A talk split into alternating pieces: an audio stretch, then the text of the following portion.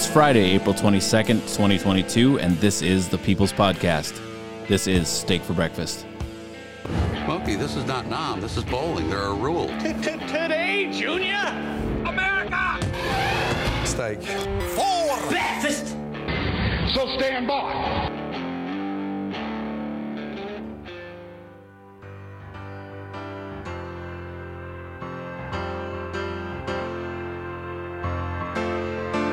She's back in the atmosphere with drops of Jupiter in her head.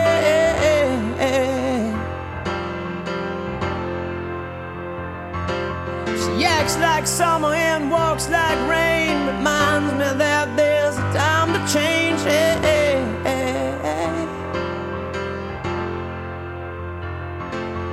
Since the return of a stay on the moon, This episode of the podcast is brought to you, as always, by Man Rubs. Mm. Rubs, barbecue tools, blowtorches, t shirts, coffee cups, and all around barbecue related gear for you to make barbecue great again. Can be found at manrubs.com and on Instagram, manrubs. Use the code STEAK15 for 15% off your order. Also brought to you by Stay Ready Gear. They're at stayreadygear.com and on Instagram, Stay Ready Gear USA. Holsters, custom kydex, mag carriers, tourniquet carriers, on and off duty gear, hot melted plastic, made just for you. Use the code STEAK for 5% off. Don't get ready. Stay ready. The Pillow King of Minnesota.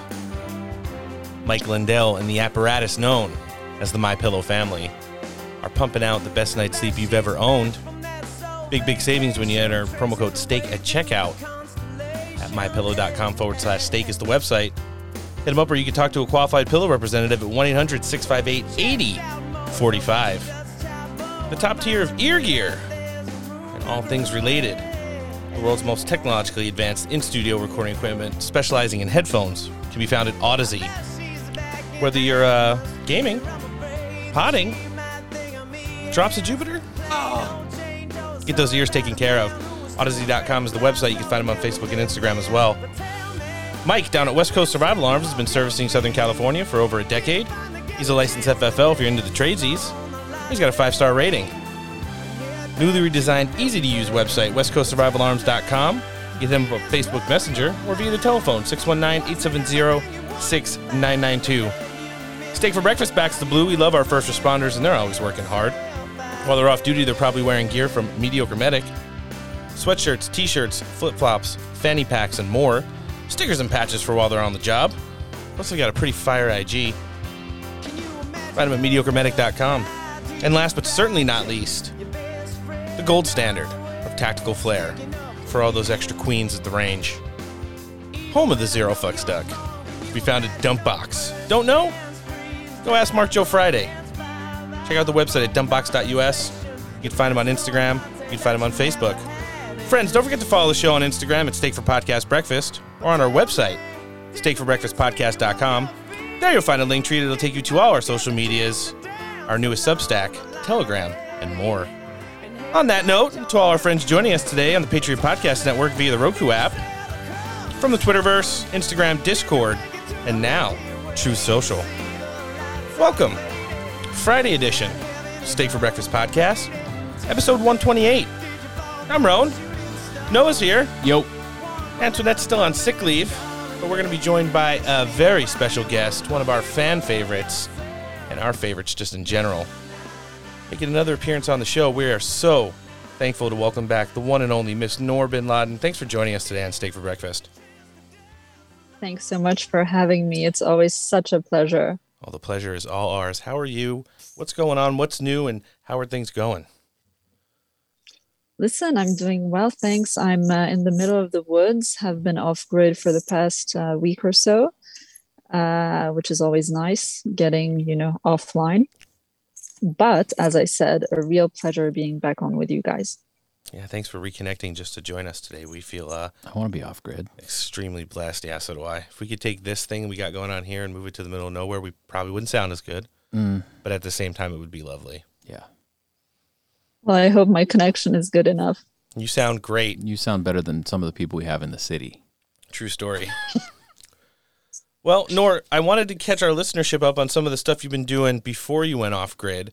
Um, I saw recently there was an, a, a, newer piece from you, uh, collaboration effort with Revolver News and Darren Beattie. You want to talk to uh, our listenership a little bit about that and give them some information on uh, just exactly what you've been working on? Some pretty big stuff, to say the least. Uh, sure. I've been uh, doing a couple of rounds uh, before going off grid uh, to talk about uh, this paper, which I wrote. Uh, it's a little bit convoluted, but I'll try to break it down as best as I can. Sure.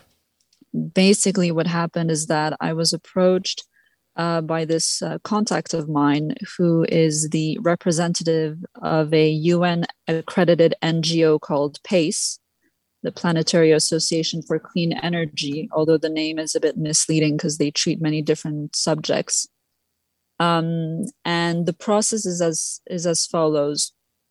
Basically, these types of UN accredited NGOs have the possibility for each Human Rights Council sessions, which take place three times a year in Geneva, to submit written statements and um, they ask uh, different people, different experts on different topics to um, submit um, any issue they'd like to address uh, that relate to the subject of human rights. And um, I was asked at the very, very last minute because one of their writers pulled out.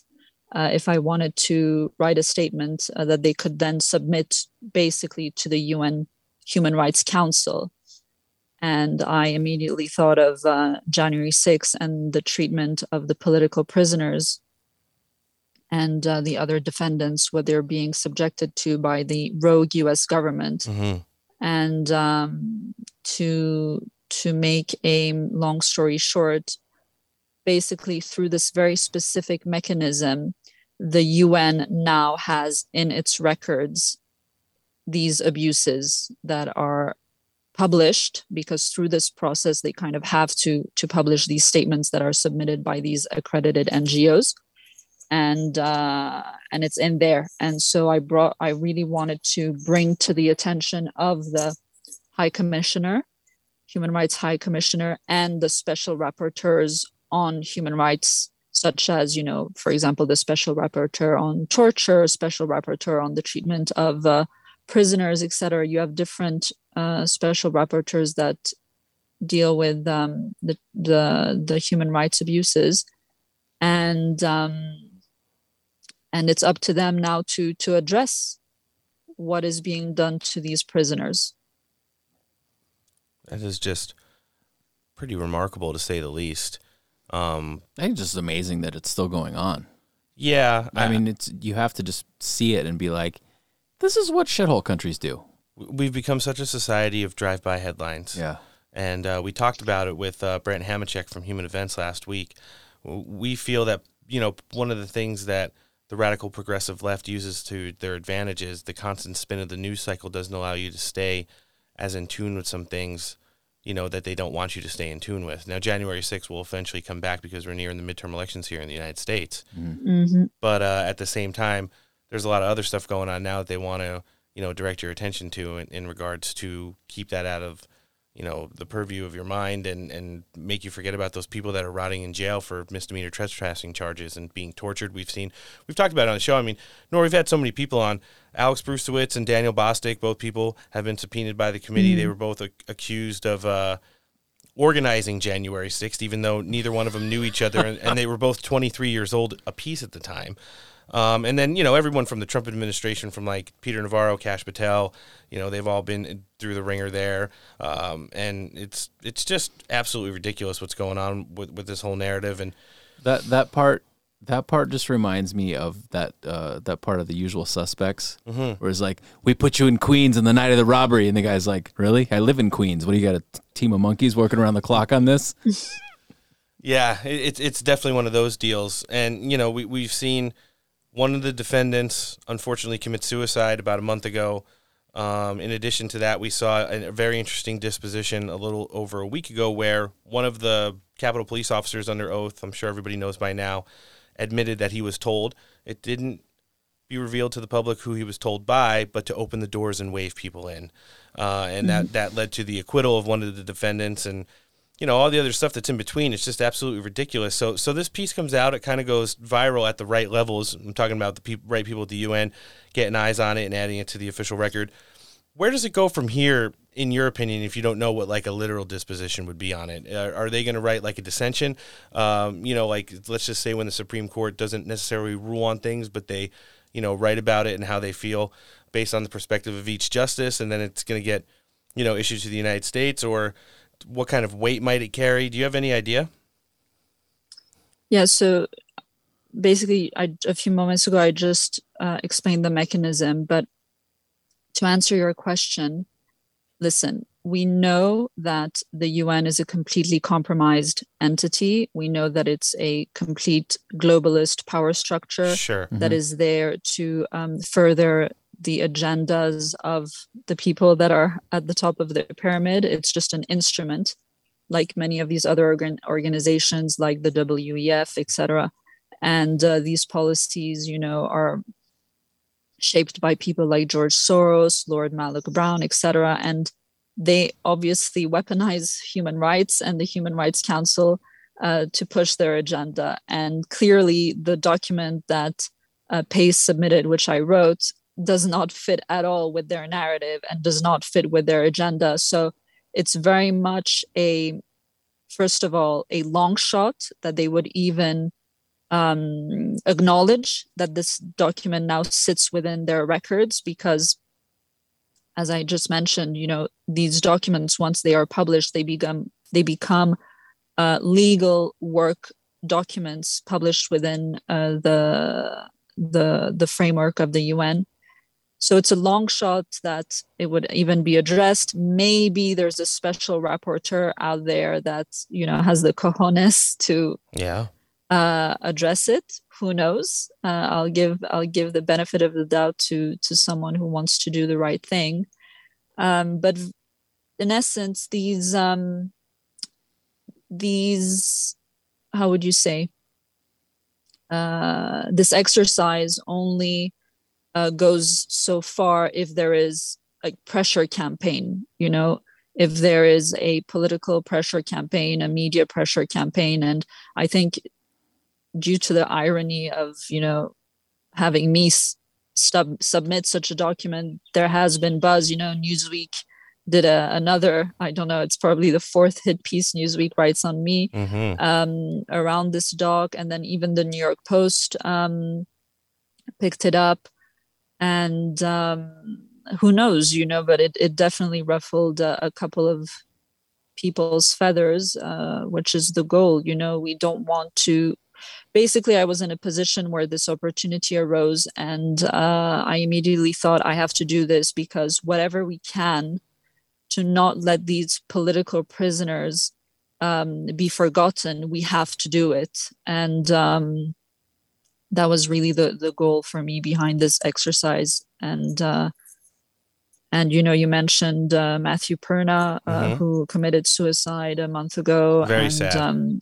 yeah very very sad and all the people that you know they they're they're just being subjected to such inhumane treatment even beatings Mhm. and um, the, the the physical abuse but also the psychological abuse you know trying like proper political prisoners that are they're trying to brainwash them into um, admitting some form of guilt in order to obtain leniency in their rulings. I mean, this is like a proper third world country. It's like a banana republic, which I highlighted in the document. And that's the one one more thing I'll say is that the purpose, as I said, we know it's a completely compromised entity, but where the exercise is also poking them in their eye to highlight their hypocrisy because they're you know castigating these different you know third world countries around the world for how they treat their uh, dissidents.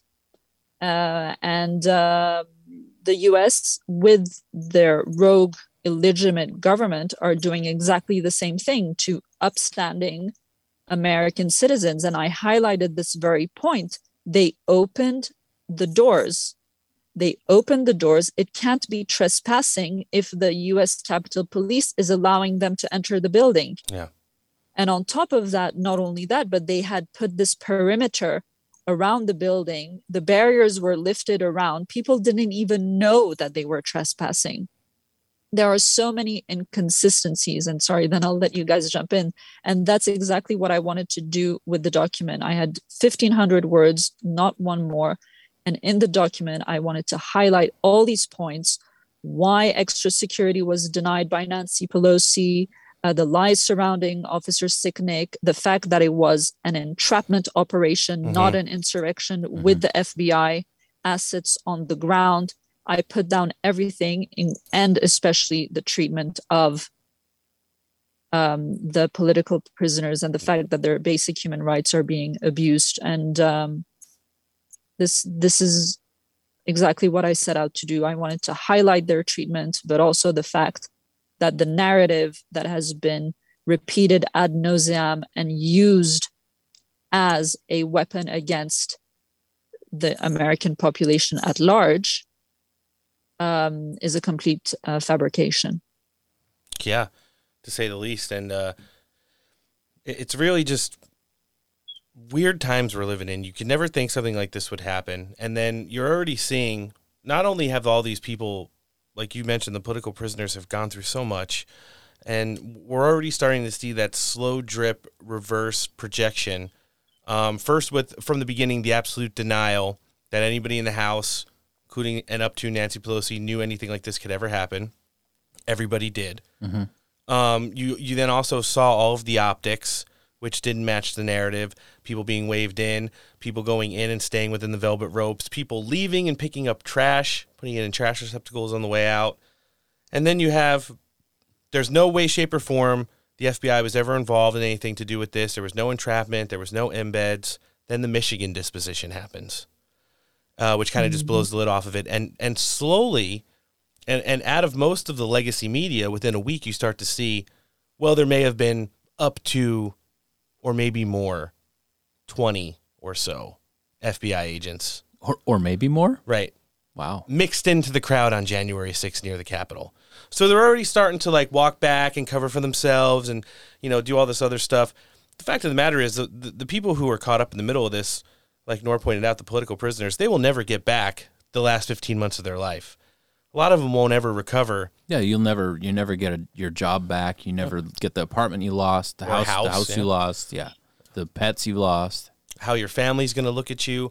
I mean, all of these people. You can see where my.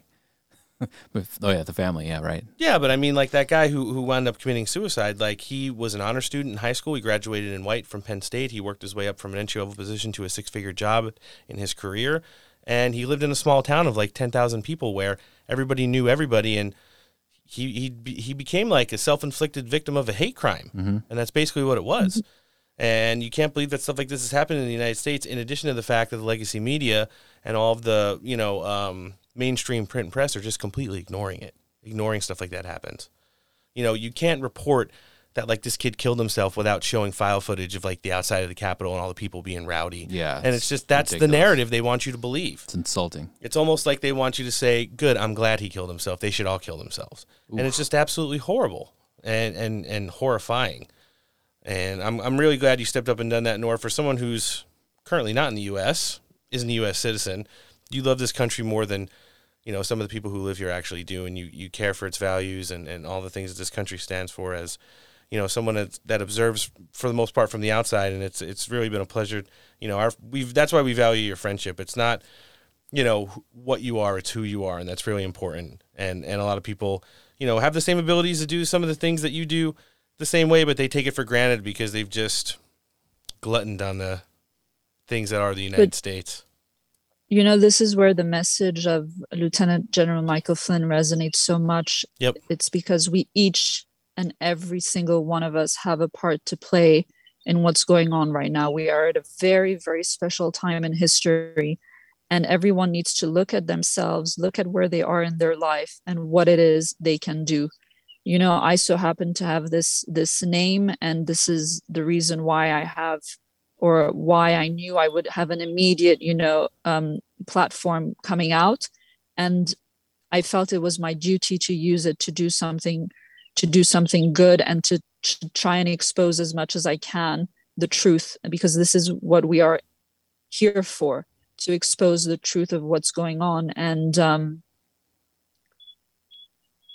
you know it's it's just so ironic when i can you imagine that it's up to me to be to have to do something like this when these people uh, in the GOP who are supposed to represent their const- uh, constituents are not doing their job they're throwing they're throwing upstanding American citizens that they're supposed to serve under the bus. Yeah. And this is what I said on the war room uh, when I went on 10 days or so ago is that you have just a handful of, uh, of lawmakers and uh, uh of congressmen and women who are standing up. You know, I mentioned, you know, Matt Gaetz, Marjorie Taylor Greene, Ron Johnson. Mm-hmm. You can count them on one hand, max two, the people who are who are um, fighting for these uh, political prisoners, for the defendants, and for conservatives and you know uh, Trump supporters at large, because this is you know the political prisoners are having the are are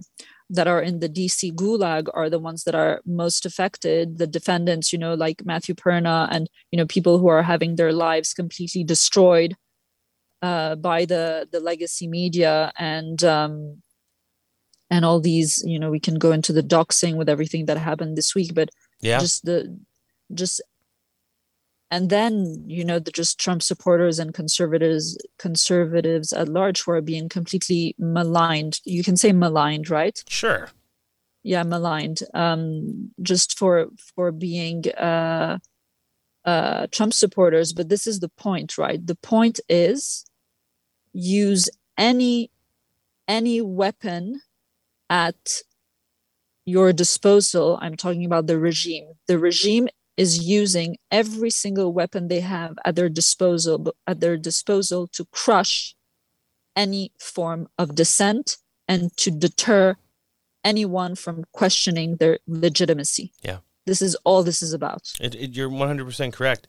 The only political capital that they've been able to use, it hasn't been off any of their f- massive failures from one end of the globe to the other or the fact that anyone really believes in this country, even on the radical progressive left, you'll find someone that's legitimately like really hard to find someone that believes Joe Biden got 81 million votes. January 6th was the only political capital they had. Yeah. That the people who should be in power are back in power and they're going to like make everything right because that happened.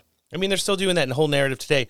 We're going to get into it um, towards the oh, back. Wait, I just want to add. I just want to add something. Sure. You're completely right, Ron. And yours, and yours. I don't know if it was Ron or, or Noah speaking. I think it was Ron. Yeah. Um, and w- what you said earlier, uh, coming because the midterms are coming, and they're going to try and milk this as much as they can. But the problem is, thanks to their problem, thanks to the incredible work of Darren Beattie at Revolver News and you know Julie, Julie Kelly, Kelly, at American yeah. Greatness, especially these two uh, including some other voices, you know, Matt Braynard at To Look Ahead America as well. But you have a few people that are really fighting to have this narrative collapse, and it's working. The narrative has collapsed. It's like completely unraveling. Yep. And uh, and I don't. I, you guys remember? It was a few months ago. There was a poll that was made, or they had done a um, survey and people didn't really care about January 6th, something like that. Does that ring a bell? Yes. Mm-hmm. Yeah. Yeah, I don't remember who had conducted this uh, this survey, but it's it's not sticking. No, it's not no. sticking at all. No, I think uh, I I did see that poll, and someone actually retweeted it. I think in the last day or two on Twitter, and it was like 64% of the people I think that they polled thought January 6th was not like in the top five issues um, facing the nation or of any importance regarding heading into the midterm elections. I did see something mm-hmm. about that, and then there was like an op-ed that went with it. It might have been the New York Post, but uh, I definitely remember seeing it. Yeah, you got to figure maybe they screwed up by locking everybody up. Like maybe if the Buffalo Horns guy was still out cruising around making noise, that it would keep this more on the forefront, and the outrage the would thing, be there. The thing, guys, it was so sloppy and so grotesque. I mean, I was uh, uh, here at home in Switzerland, and I was watching it unfold like the events unfold live on that day having major fomo because i wanted to be out there in the crowd uh, protesting this legitimate uh, election. And uh, and it was so obvious that it wasn't uh, an insurrection. And this is something julie kelly does very well in her book. You know she describes how it was so clearly a coordinated narrative because immediately you had lawmakers, media talking heads, CEOs across the board, um, basically leading figures of the establish- establishment using exactly the same vocabulary uh, to describe what was what had just happened or what was in the process of happening. Yeah. And uh, yeah, it's just such a big lie. It certainly is. And, and when you talk about all things regarding what happened on November 3rd and all the way up through January 6th, the only big lie, like Noor just said, that, that I mean, I can legitimately confirm is the stuff that happened um, regarding with the spin of the narrative and, and, not the actual actions of the people that day. Um, you know, and, and we're not going to minimize or, or make not for anyone who did anything bad, but it was nothing like anything that they said. Um, there's been no real felony charges. I mean, we, we, talked about it with a constitutional attorney from Newsmax, Amir Benno, who's coming back on with us next week. Uh, last time he was on the show with us, you know, there was a one of the Proud Boys accepted like a uh, second charge, but the first charge was for sedition or insurrection, and that charge was dismissed. But because it was on the actual papers, that was charge one. He was accepting charge two in a plea deal. They never said what you know charge two was, and then just ran with it. Oh, of course, he was, and they would say in the news like he was originally ch- charged with sedition and uh, took a plea deal, but they would never say like the actual logistics of it. Yeah, it just but just that so they was can months, say it was. That was months later. Oh yeah, that was that was kind of News- recently. Yeah, it was recently. Because Revolver News had b- b- backed them into a corner, saying you're calling this an insurrection and sedition, etc. But where are the charges? Nobody has been charged, yeah, I just don't know how. and so they had to to to make it up. yeah, I, I still can't wrap my brain about around how legally this works. This sticks. It doesn't. no one stepped up. Uh, everyone from the Supreme Court down to, like you said, the lawmakers on Capitol Hill were supposed to be representing these people. Uh, they can only do so much. You know, the Matt Gaetz's, MTGs, and people like that of the world. However, um, in my opinion, it's still not enough uh, until these people are, are charged and given due process in a timely manner, and whatever they're going to be charged with, charged with you know, misdemeanor trespassing, etc. Yeah. But this again, coming back to the very important point you made, uh, Ron, about um, the midterm elections coming up. Sure. This is the litmus test. There are two litmus litmus tests ahead of the uh, elections for Republican candidates that they that they um, how do you say acknowledge that it was a completely fraudulent election and that they stand up for the January 6 defendants. The ones that are doing the If they- best, they, they, they, those are definitely two of the issues that resonate with them. Yeah. So I just think like you can't get any more importance into the issues than than to do those ones. You know, talking about the election and all the things that happened, and we've talked about on the show. We've deconstructed the whole 2020 presidential election from day one all the way up until where we're at now. If you want to just take every single conspiracy theory and throw it out, international servers, like you know, you name it. Fact of the matter was, four states, huge leads, stopped middle of the night, spikes in votes, and free for all mail in ballots across the entire country. Things that are unprecedented that have never happened before. All seemed very coordinated. That Time New- News uh, article confirmed it in February of uh, 2021. You know, the plot to save the election and stop Donald Trump, whatever to bullshit. that was. fortify Yeah. to fortify Fortify. the election. So, So- fortified. But it is what it is, and that's where we're at now. So I don't just know. imagine. Sorry, just imagine that the, you know, like what if it was she was on the other foot and we'd locked up all the people that were assaulting and trying to burn down the courthouse in Portland, Hmm. and had them awaiting pretrial for a year plus. or tried to burn down the church on the White House grounds. Yeah. So I mean, just imagine if it was the shoe was on the other foot, the outrage that would be, you know, perpetuated by the media, Mm-hmm. uh, just on its own, would be huge. But now it's you know it's the other team, so this is fine. This is fine. No, you have Kamala Harris and and the likes who are funding bail for Yeah. these criminals. Yeah, she should that that should automatically disqualify her from even considering running for president. Even though I don't know how she could. She's definitely going to need a couple new speechwriters to say the least because Or a speechwriter. here we are. You- No, listen, guys, I'm watching from afar, and you know, you mentioned, but I'm really not the only one, the No. only one who loves your country and uh, and who appreciates and values the American experiment and what the founding fathers set out to achieve. We are millions and millions across the world who are watching what's going on in America in total disbelief and um, and we are rooting for America. You know, I've said it before on the show. I have my very personal reasons because America really is like my second home. But aside from all the personal reasons, you know, matter of fact, what happens in America affects the rest of the world. And um, you are our, our best shot at um, stopping this new world order. And this this is the precise reason why you were attacked from uh, within for so many generations, for so many decades. They had to infiltrate you, all your institutions, um, and um, just subvert you from every single angle possible because uh, because they they they needed to bring you down to your knees so that they could move forward with their with their globalist agenda. Yep. But uh, we are wide awake and we know that this is their plot and. Uh, I have uh, full faith that we're going to come out on the other side.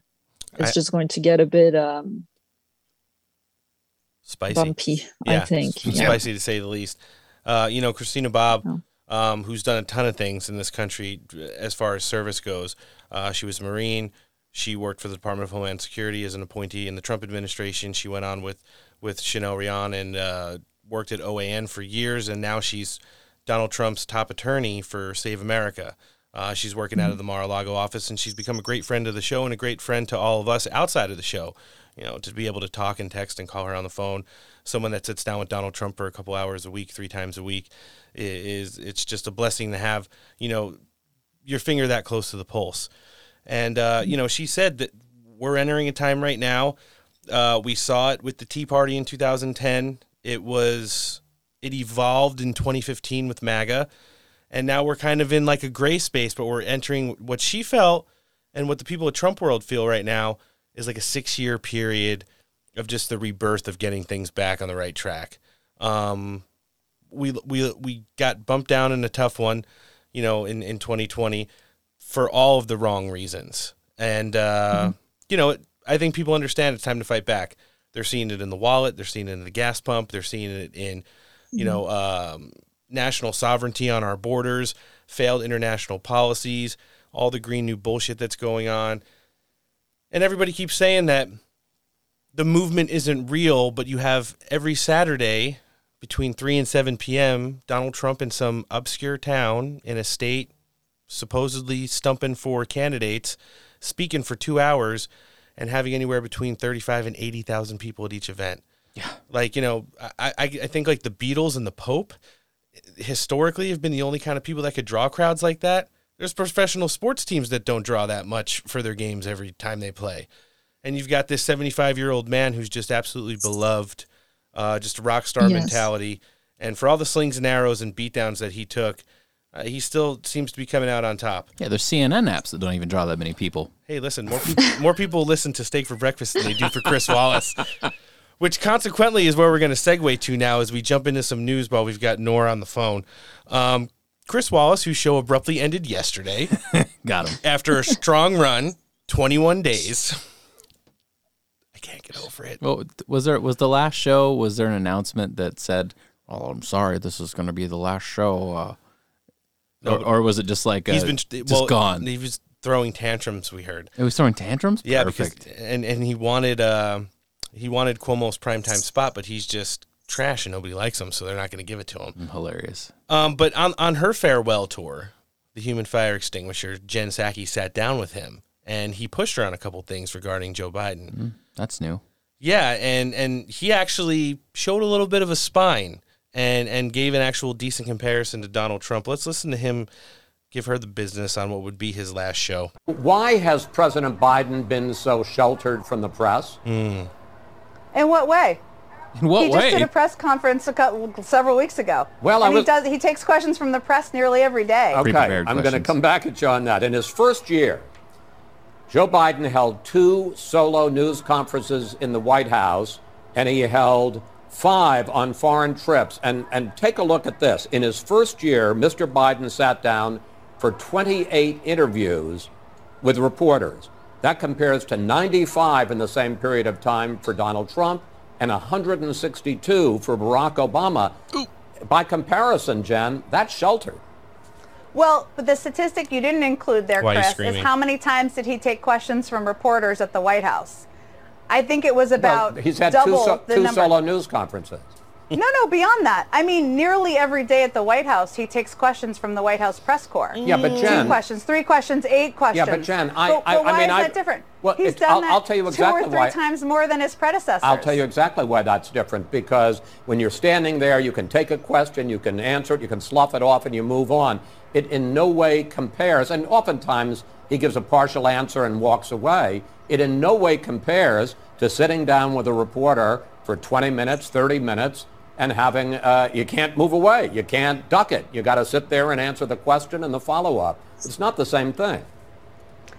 we can agree to disagree on that, Chris. I think how he has felt engaging with the press uh, makes sense to him or works is how he used to do it in the Senate, which was to talk to reporters after he did events, take their questions. Oftentimes he takes multiple questions. Sometimes there are follow-ups. He's done that two or three times more than most of his predecessors. And I think, you know, for most of the White House reporters, that gives them an opportunity to ask questions often a couple times a week. No, it doesn't. Mm. What about when all of his handlers are screaming out of them and trying to push him out of the room? Yeah, I mean, is do I mean have we seen that with another president? Never. Like to this extent? no. Yeah, no. Noor now you you're part of the international community. What's the uh, I, we've seen good ones like GB News and Sky News really tear Joe Biden a, an asshole. But let's just say you're you're watching regular television and maybe not conservative news abroad. What is the perspective of Joe Biden um, through the through the lens of the rest of the world?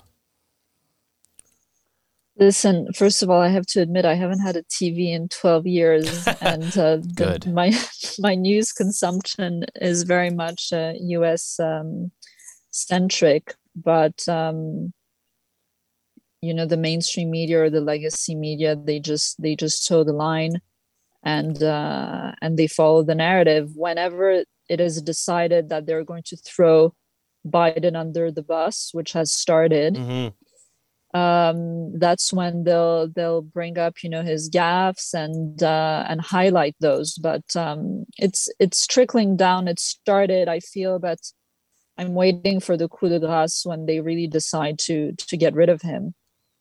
Yeah, they So- uh, they they started like after those two in the G7 and then the G20. Um, you know, there was some really big pushback from the the news abroad, and then you started to see outlets like I don't know if you've ever heard of them. They're called the fake news media here. Fake news CNN and MSDNC started Yeah. running like hit pieces on his like you know really highlighting like last week we played a clip from MSNBC where they were just like they had a side by side comparison picture of him and Donald Trump, and they were literally hammering the fact that he has reached numbers lower than all of the fake polls said Donald Trump reached Yeah. as a low throughout the course of his presidency. I was pretty shocked by that, and uh, it yeah, was it's it started. Yeah. the, the campaign to uh, to take him down has has started. They even talked about the the la- hunter's laptop. yes, yes, it's starting to come up, and yeah, once they said the words about that, you're like, oh shit, they said the words. and now it's part of the congressional record. So it, it's just pretty interesting to see. Um, as the as the farewell tour continues, she still has to go to work during the day as the White House press secretary and uh, spokesman. Jen Psaki, listen. Ever since she did that town hall last week where she made fun of Peter Doocy and the whole stupid son of a bitch thing, he's not going to let it go. No. So he's coming f- three to five questions no matter what. All of the follow ups are relevant, and he's taking her to task. They got into it yesterday in a pretty heated conversation about a couple different things, including um, Title 42. Let's hear them volley it back and forth.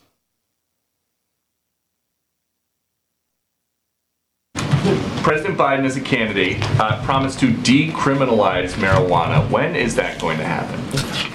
Well, the president uh, continues to believe that no one should be in jail uh, because of drug use. Uh, I don't have an update Especially here. Uh, we are continuing to work with Congress. But what I can say on marijuana is we've made some progress on, Wait, you're on on our promises. For instance, the DEA just issued its first licenses to companies to cultivate marijuana for research purposes after years of delay during the prior administration. This Good is a key step in promoting research because it broadens the amount and quality of cannabis available for research purposes. Additionally, the president's continuing to view his clement, review his clemency powers, which is something he also talked about on the campaign and is certainly remains committed to taking action on. So he remains committed to what he said during the campaign that uh, people charged with marijuana related offenses, number one, everybody gets out, record expunged. Well, again, he's hmm. reviewing his clemency powers. That's exactly ah. what that looks like. Um, I don't have any updates or previews beyond that, though. Okay, and a question about immigration. Hmm. Does the president still have confidence that the vice president can get to the bottom of root causes of migration? He absolutely does, and uh, and is grateful for her work in doing exactly that. What word? Why?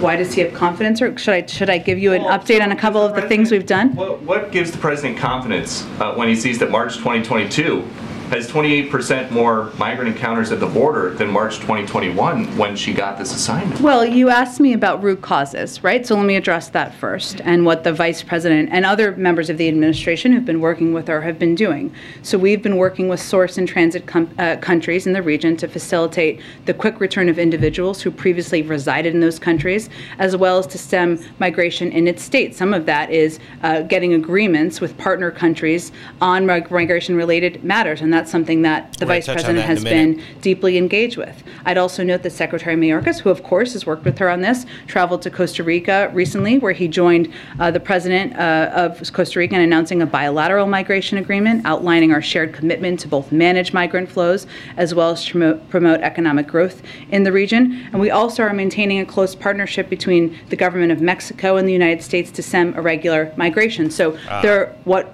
addressing root causes means is working with countries in the region to take steps to uh, to have partnership, be able to have people sent back uh, to the region as needed. And then the last one on this is the president, or are you guys having discussions with advisors about delaying the removal of Title 42? Well, I would again remind everyone because you gave me the opportunity, so thank you. Title 42 is not an immigration authority. I will. Fit, I will get to your. I will. I will get to your question. I promise, Peter. Um, it is a public health authority. Congress gave the CDC authority to make determinations about when it should be lifted. So right now, we are planning and preparing for the end of Title 42 enforcement on May 23rd. But I would say that there are a range. The president agrees that immigration in our country is broken. It's a system that is broken. There are a range of ideas out there in Congress Democrats, Republicans, others, False. some who support a delay of Title 42 implementation, some who strongly oppose it. Uh, and there are a range of other ideas of reforming our immigration system. This would all require congressional action. We're happy to have that conversation with them. Go ahead. Noor, uh, as far as the marijuana part goes, I can, I can honestly care less. I think he was just kind of busting her balls, especially when his follow up question was like, okay, so he's gonna he's gonna change the laws, and every single person that's ever been put in jail for it is gonna be released, and that's kind of when that one went off the rails. But getting to the immigration stuff, you know, she mentioned Kamala Harris. She's never gonna find the root cause of the problems with migration. However, she did mention Secretary Mayorkas uh, being down in in in South and Central America recently. He was in Panama yesterday. He was flown in on a Black Hawk, accompanied by three others, and was meeting with people there. And it, it's been revealed that the purpose of his visit was to help streamline the amount of migrants and how fast they move through these countries. Because I guess as we pay the countries off in billions of dollars of aid that just gets laundered for all of their corrupt governments, all they care about is setting up a system to where these people don't stay very long because when that happens, they start to settle and have kids and trash the place before they eventually leave and come up to the United States. Um, pretty disturbing to see our sovereignty destroyed in, in the way it is right now. I believe we're getting close to like 150 countries who have, you know, come into the United States. The Border Patrol gave out stats last week that showed every day there's up to 2,000 getaways. And once Title 42 is taken away, they're saying there might be a time for like the first 90 days where each month we'll see half a million people try to cross the U.S. southern border at a time. Um, very scary to say the least. What do you feel? Uh, you know, they're not answering any questions, and they this is definitely part of the burn it down strategy of the Biden administration. Um, how disturbing is it to you?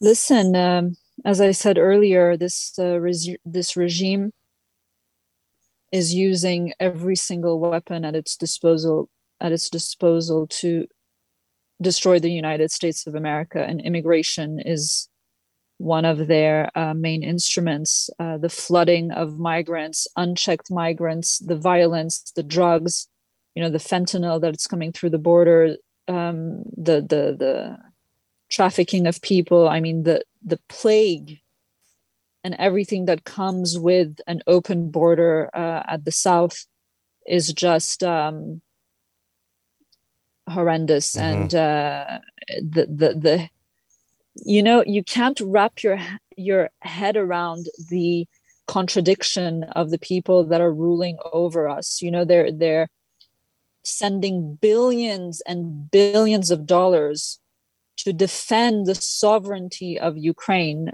meanwhile they're doing everything in their power to destroy the sovereignty of the United States of America. I mean, many people have, have said this before me. I'm, I'm not the first, but this is very much intentional. And as I say, this is a, this is deliberate and this is an operation. They want to bring in chaos. They want to change the demographics of the country, uh, as Tucker has mentioned a few times on his show, for which he has been, you know, uh denounced as a racist or whatever but it's Yes. just the truth. It's just a matter of a fact. They want to change the demographics of the united states of america and they have to import people that are going to uh to vote their way for all their um quote freebies because you know it's in exchange for uh, perpetual slavery uh the system that they're uh, instituting and uh, and they they have to resort to this because more and more and more and more Americans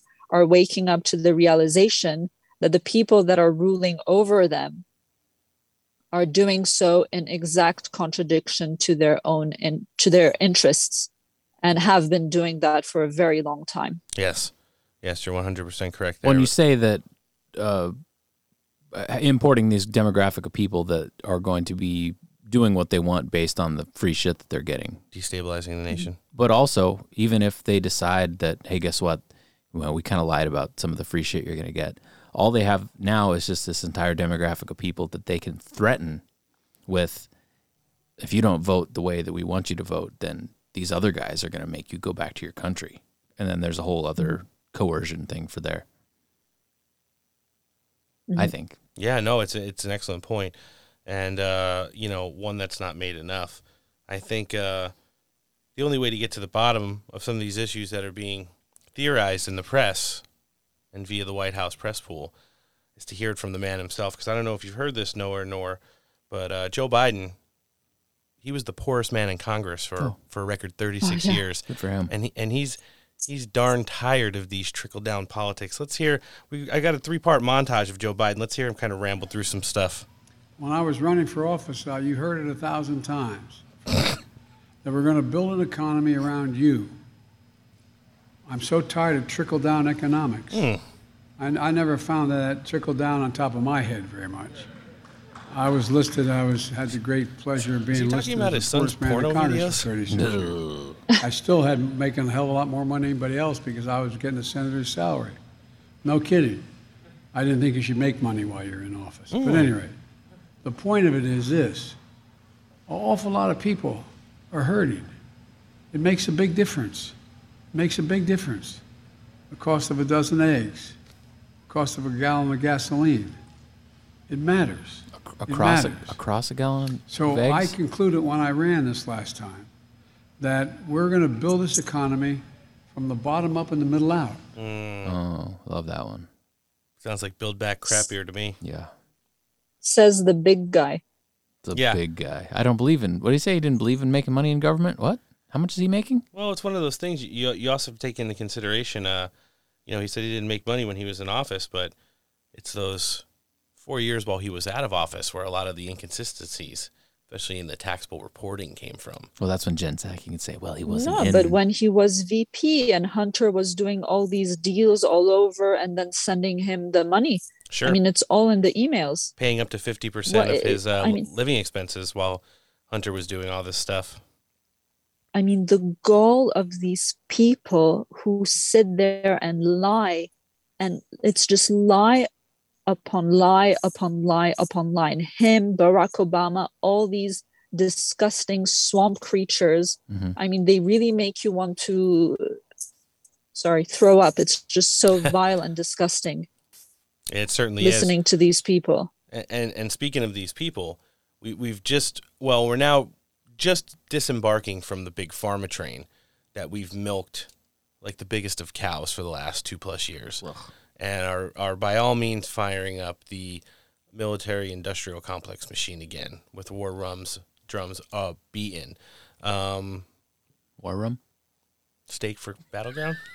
Stop it. Noor's friends with Steve Bannon. We got to be nice, and so are we. Pseudily. Yeah. This guy who just, the clip you just played, Sure.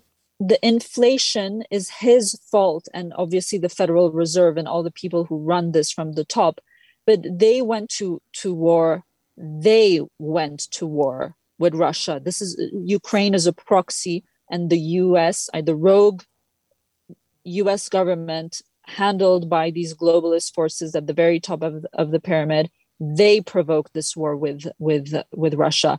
And lo and behold who is suffering?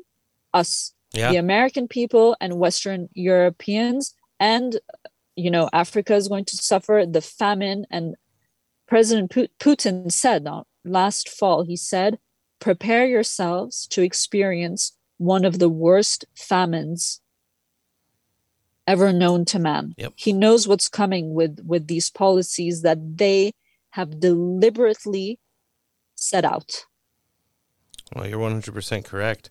And wait a minute. Are you sure? You said us, we got into this war with Russia and Ukraine?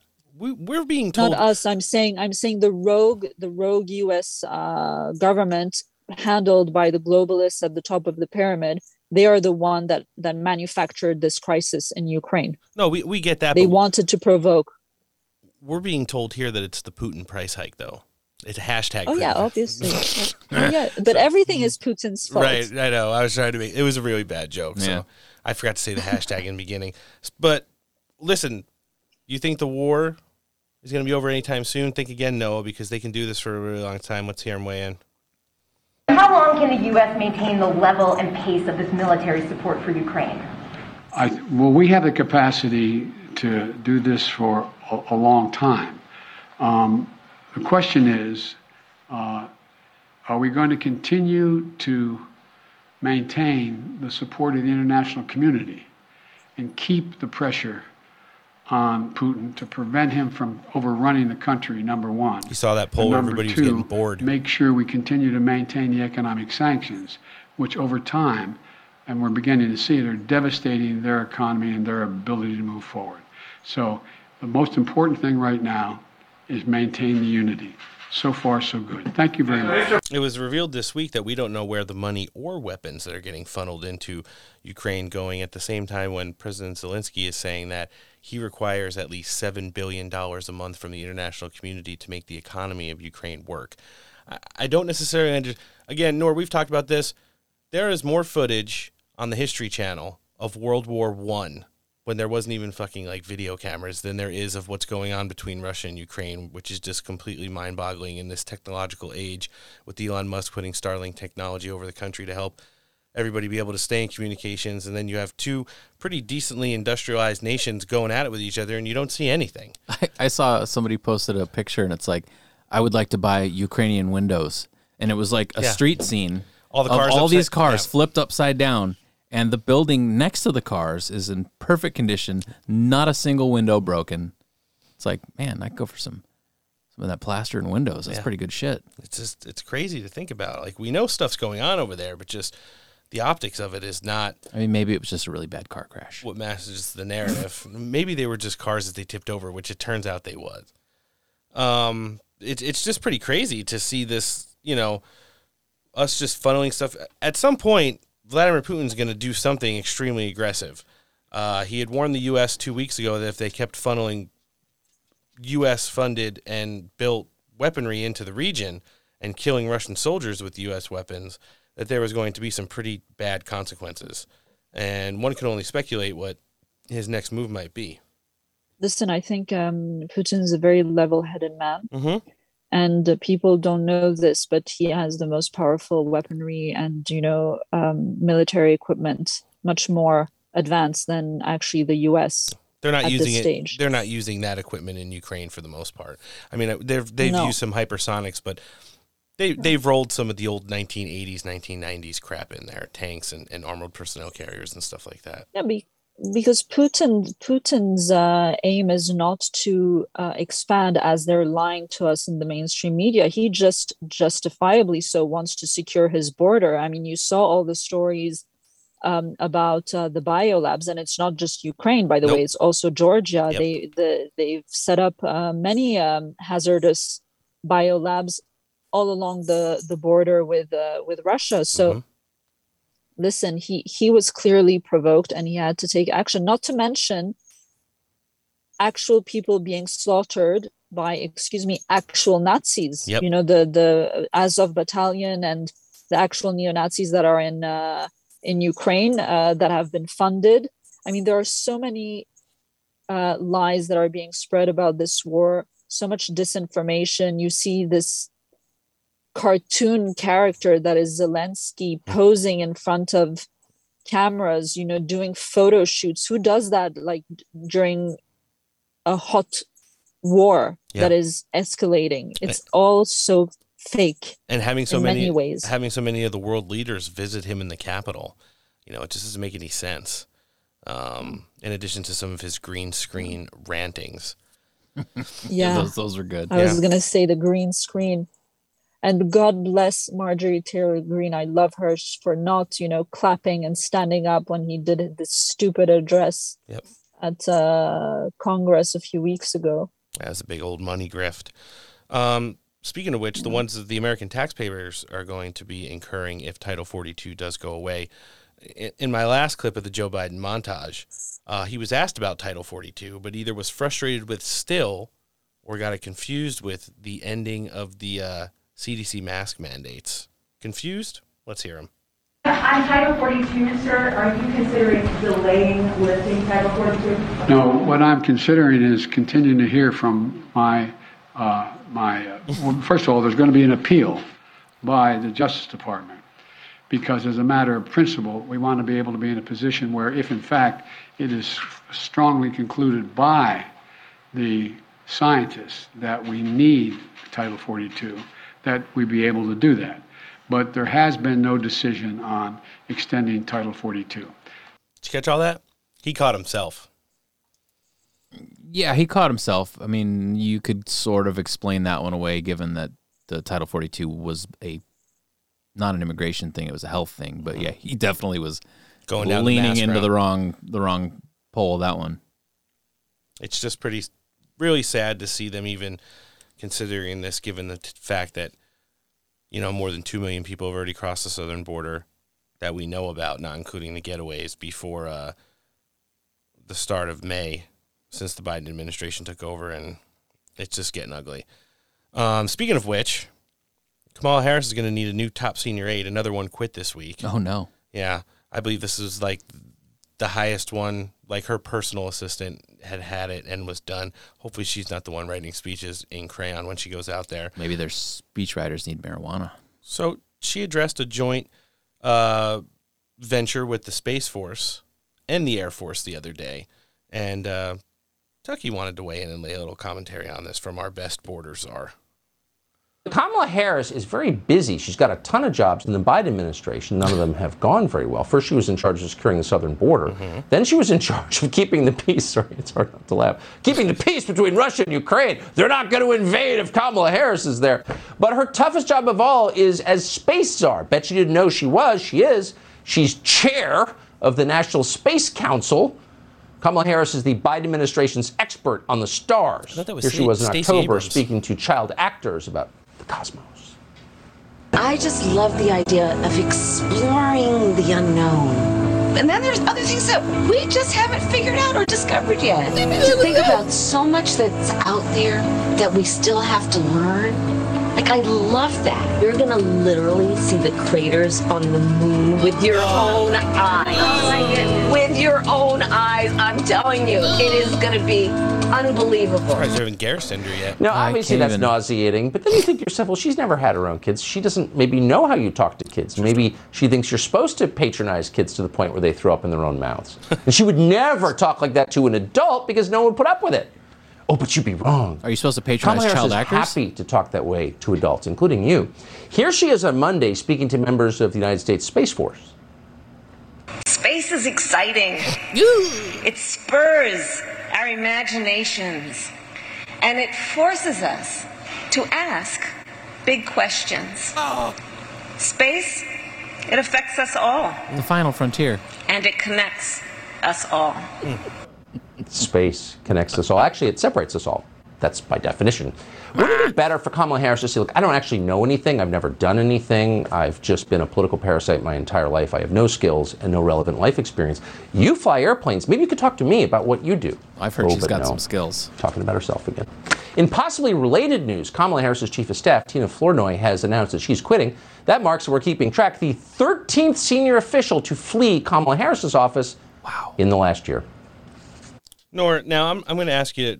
It, this may be a big challenge for you. It may not. You just might brush it off as something that you know you need to do because you're an extremely strong woman. How dare me? Um, can you speak on behalf of all women of the universe right now and weigh in on how much of an absolute embarrassment Kamala Harris is? Uh, listen, I just cannot listen to this. Um, Yeah, it's To awful. this voice, it's awful. And um, Tucker nails that He's so funny. Uh, I love this man's humor, but uh, no, I mean, I, I don't know what to say. I, I had pain in my ears uh, and in my brain just just from listening to to this clip. I watched. I guys, you're you know you're really mean because I watched Tucker every night and I had to endure listening to these two bits over again just Hey, now. We just wanted you to. We just wanted a hot take from you on it. And don't worry, I always come correct. And before we cut with any of our guests, we're always going to make sure they go off on a high note. Donald Trump spoke last night at a Heritage Foundation conference and gave some really good takes on some stuff. But one of them was talking about the conservative movement, where it's at, and where it is going.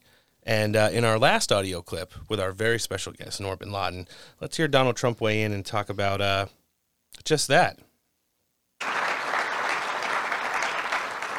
We grew the conservative movement into a working people's movement, and we transformed the Republican Party into the working people's party. Mm-hmm.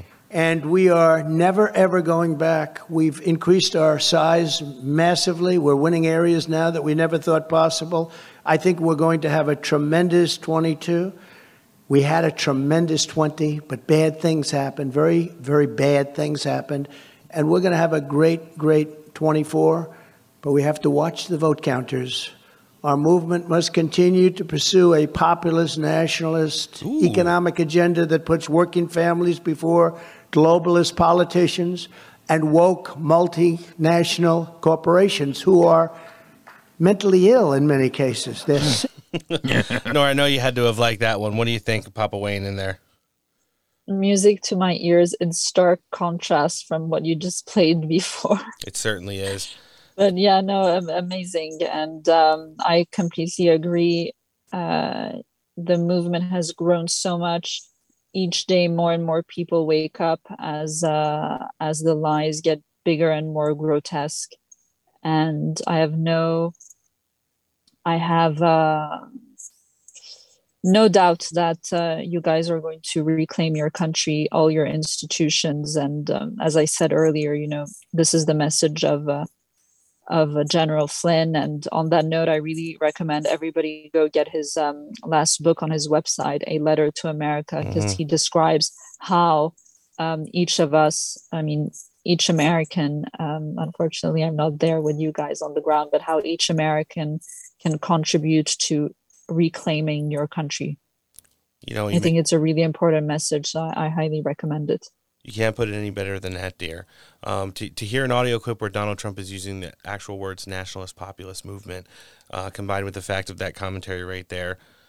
And I'm going to add a little bit of theorizing that at some point, hopefully in the near future, some of the regulations will drop and you'll be here uh, right by our sides, putting up the good fight where you should be. Because uh, if anything to say the least, Noor, your heart is in it. I think that's the most attractive thing about you. You're brilliant, and uh, we're very blessed for your friendship, and again for you coming on the show today. I'm really blessed for your friendship and uh, to all the, the fellow patriots uh, out there. And I can't wait to come. I've said it for months. Uh, you know, I'm just waiting for these stupid vaccination um, requirements to enter the country to drop because obviously I'm not getting any vaccination quote. I'm not getting um, any uh, jabs uh, at all. I've um, completely gone off grid because you need a you needed a lot of um,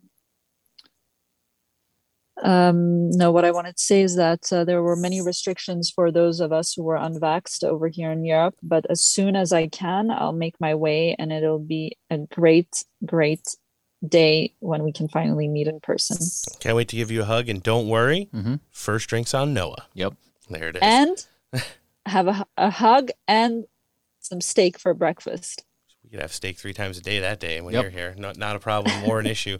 Um, Noor we're gonna live link the the article, and then I I always put the link to your podcast in there. Where else can people find you across social media today? Where do you want me to uh, live link in the show description for you? Uh, the t- I guess Twitter is where I'm most active at Noor Bin Ladin. Um, it's the same handle I use for Gettr, and my website is where I post uh, my my writings. So the website is noorbinladin.com. Seems simple enough, and we Yeah. will for sure li- live link that in the show description today. Noor, it's been such a pleasure. I think even Joe Biden could get that web address right. How dare you? we will be talking more frequently, but hope that you can come back at some point in the near future soon. Next time, we've already talked about it offline. Hopefully, you and Mr. Beattie will come on together and we can talk about a whole bunch of things. Yeah, it would be awesome to to come on with with Darren, but I'll let him do the talking because he's so good at explaining things and breaking things down, and I love listening to him. So I'll uh, I'll let him do most of the talking if if we come back on uh, both together, which would be awesome. I think we're gonna all would do a whole bunch of listening. That show would be a great time. This is our very, very dear friend and true patriot, Noor Bin Ladin. Thanks for coming back on Steak for Breakfast today. Thanks for having me. You guys are the best. Always a pleasure to sit down with our great friend Noor. What do you think, Noah? Yeah, I uh, would really enjoy having her in the studio. Maybe a little barbecue. Some beers. Yeah. Be nice. Yeah. Someday. COVID restrictions got to go away. And uh, So, uh, on the COVID tip, a little hilarious thing at, at the old Walmart. Hmm. Supervisor tells me, "Oh, just so you know, the uh, you know the mask thing. It's uh, you know, it's it's, officially optional now." And I just did the. It always was. oh, look who it is. It's our great friend, host of The Great Divide, and the CEO of the Patriot Podcast Network coming in today on this Friday edition of Steak for Breakfast to do the back end of the show with us. Who let that guy in here? Alan Jacoby, thanks for coming on. That guy is a horrible, horrible individual. What's up, boys? What's up? We love him, going No on? water seeks its own level. There you go. And here we are. Hmm. We're here. Space encompasses all things. I like I like that whole idea with beers with Noor Bin Ladin. Maybe light up a couple cigars. Be a I good would time. like that very much. Yeah. Well, according to uh, you know, some of the tabloids, she's lending the uh, Al Qaeda vote to MAGA. So there was a couple hit pieces written up about her recently that she elaborated in the front half of the show with us. Thought it was pretty funny. I think it's great that she kept that name, that last name. Yeah. Just you know, she she could have changed it. Just to, I mean, you know, she's big MAGA and Trump supporter. I mean, didn't she get her teeth knocked out for wearing a MAGA hat like in Manhattan? Not too, you know, a few years ago. Wasn't wasn't there a Yes. story about that? Wait, it happened to who? I mean, Yeah, she got attacked. No shit. yeah, she, yeah, she was like wearing a MAGA hat or something. I don't know if it was just some, you know, a random attack on the street. I don't know if it- she was attending something, but I remember reading something where she got, yeah, she got knocked around pretty good. And, uh, you know, I mean, she's just, I'm not changing my name. I'm not changing who I am. And she's so outspoken and she's great. Her show's great. And she talks to so many influential people. And I, Yeah, it's pretty awesome. Yeah, you know, uh, I don't know if she associates with any of the other Bin Laden children. I know there's uh, one of the sons and daughters who also live in the United States are extremely patriotic as well, and were very uh, publicly present in the original rise of MAGA back in 2015. Um, I, I remember seeing pictures of uh, one of the sons at, at a lot of the rallies, and he's a big dude. And I, you know, I just think it, it's it's an interesting dynamic that she's got going on, and she's uh, you know, we talked about it with her. We compliment her all the time because she is brilliant. She's an excellent writer, and and she's turned out to be a dear friend. You know, she told us offline that she gets thousands of emails and turns down more than 95% of them. And for some reason, she just decided to read our first one uh, back like a year and a half ago before she came on for the first time. And me and her had one brief conversation. And two days later, she was on the show with us laughing. She had printed out Donald, huge Donald Trump tweets. And for some reason, I mentioned the exact tweet that she had printed out. And she's like, allow me to read it. And she picks up like this big cardboard printed out tweet. and uh, yeah, she, she's just so much fun definitely uh, our listenership loves her by the way you know we'll, we'll have some pretty solid guests on and it'll get moderately sharing but uh, you know people will send me like hey i put your show in our group chat and it's like oh look steak breakfast had Noor bin Ladin on and you see like all these people like sharing it and hearting it and stuff and uh, her message just really resonates with a lot of people because she's definitely got her pulse on the movement Yeah, she's awesome. yeah She's awesome. you know what's also awesome uh, cnn plus is dead you know who's not on always Roku was. TV? CNN Plus. Christopher Wallace. so the Patriot Podcast Network has outlived CNN Plus. That's true. And, we, and, we, and and when the numbers were coming in, Steak for Breakfast was getting a shit ton more downloads than Chris Wallace was. Wait, hold on. We- I'm gonna I'm gonna throw in an uh, you know a hypothetical independent fact checker uh, message about that. Oh, no, CNN Plus did not Capital get, not. get outlasted by the Patriot Podcast Network. Ah, what their last day is like the 30th or something like that. Yeah. Uh, it's and you guys see the Twitter feed, all of these morons, I guess the whether they're CNN reporters or staffers or whoever they are, a lot of these blue checks have been tweeting today about, oh, everybody's celebrating the downfall of CNN Plus, but what about all the people that are losing their jobs? And I'm like, you're shitting me, right? Really? And I'm tweeting back, oh, remember when you were celebrating when Americans were losing their jobs, when businesses were being forced to be closed by governments and everyone was forced to get some magic juice jammed in their arm in order to keep their job? Oh, remember when all, you were all head over heels for that? Give me a break. Are you kidding me? I'm, I hope every single one of them loses their job and they end up on the unemployment line. Yeah, so like do I. really? So do I. Ugh, I ratioed one of those tweets and said, "Man, it sounds like just the time when you guys were celebrating that 12,000 Americans lost their job on the Keystone XL pipeline shortly after Joe mm. Biden took office.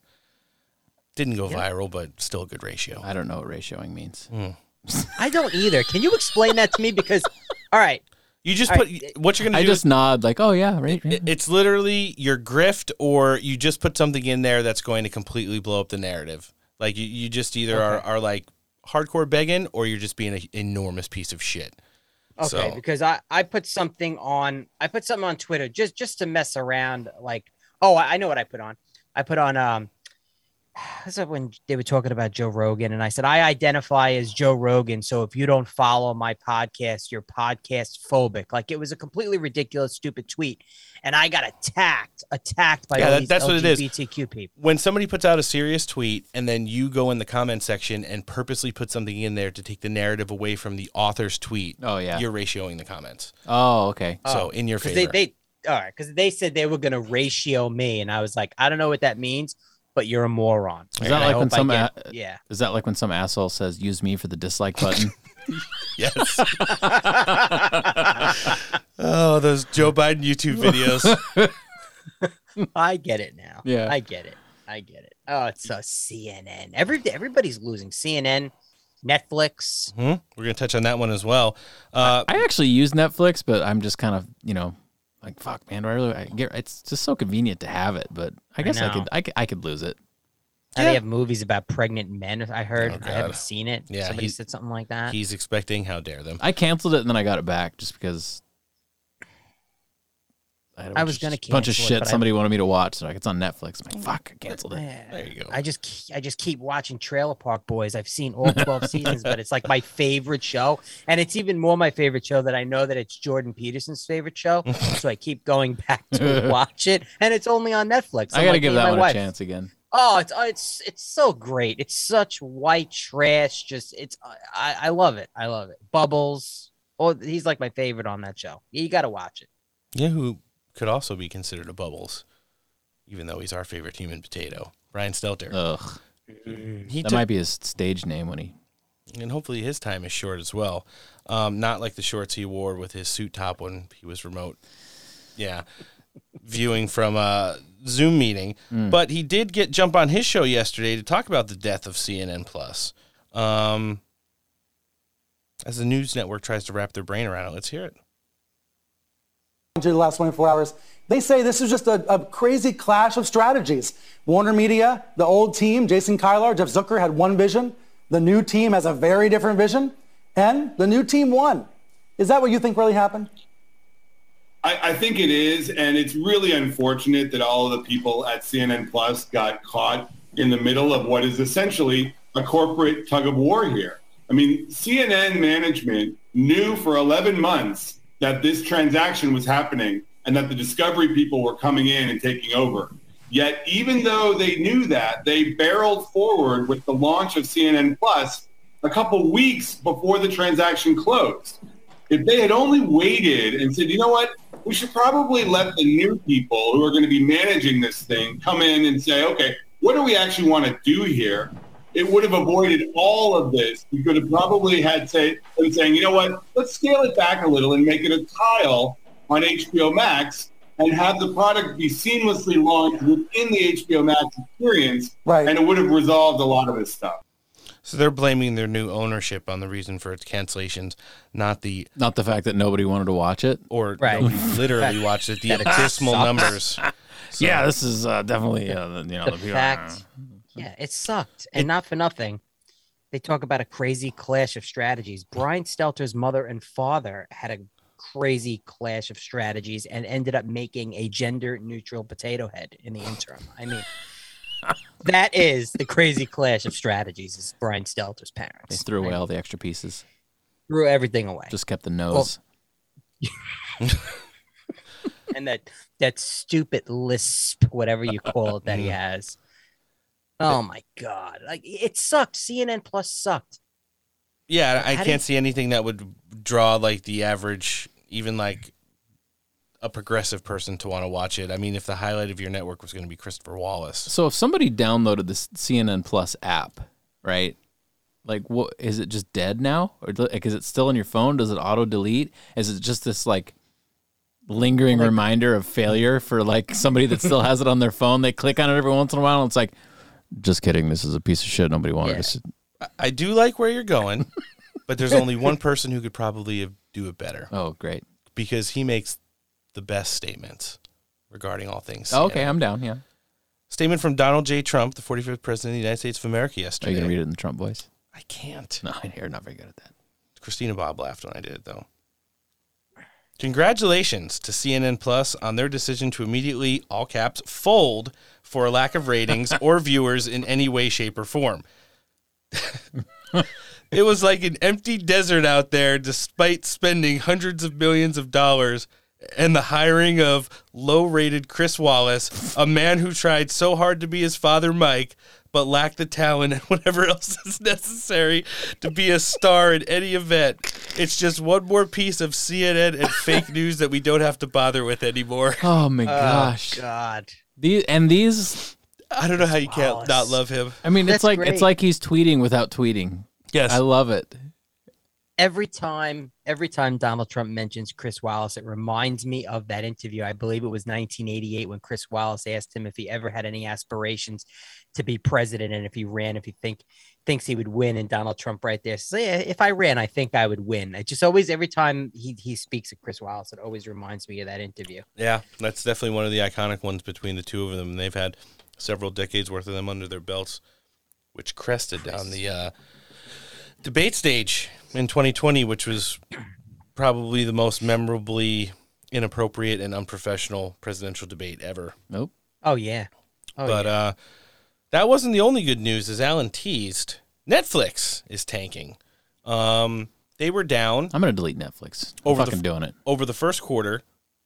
An estimated 200,000 subscribers. However, their second quarter projections is that they're going to be down an additional 2.1 million. Oh, yeah, Yeah. I, I was hearing a bunch of different numbers, uh, Ron. I was hearing like I heard initially the two and then they were saying I heard another number six hundred thousand. Then I heard the two hundred the, the uh, seven hundred and fifty thousand subscribers they were down, and then their their stocks tanked.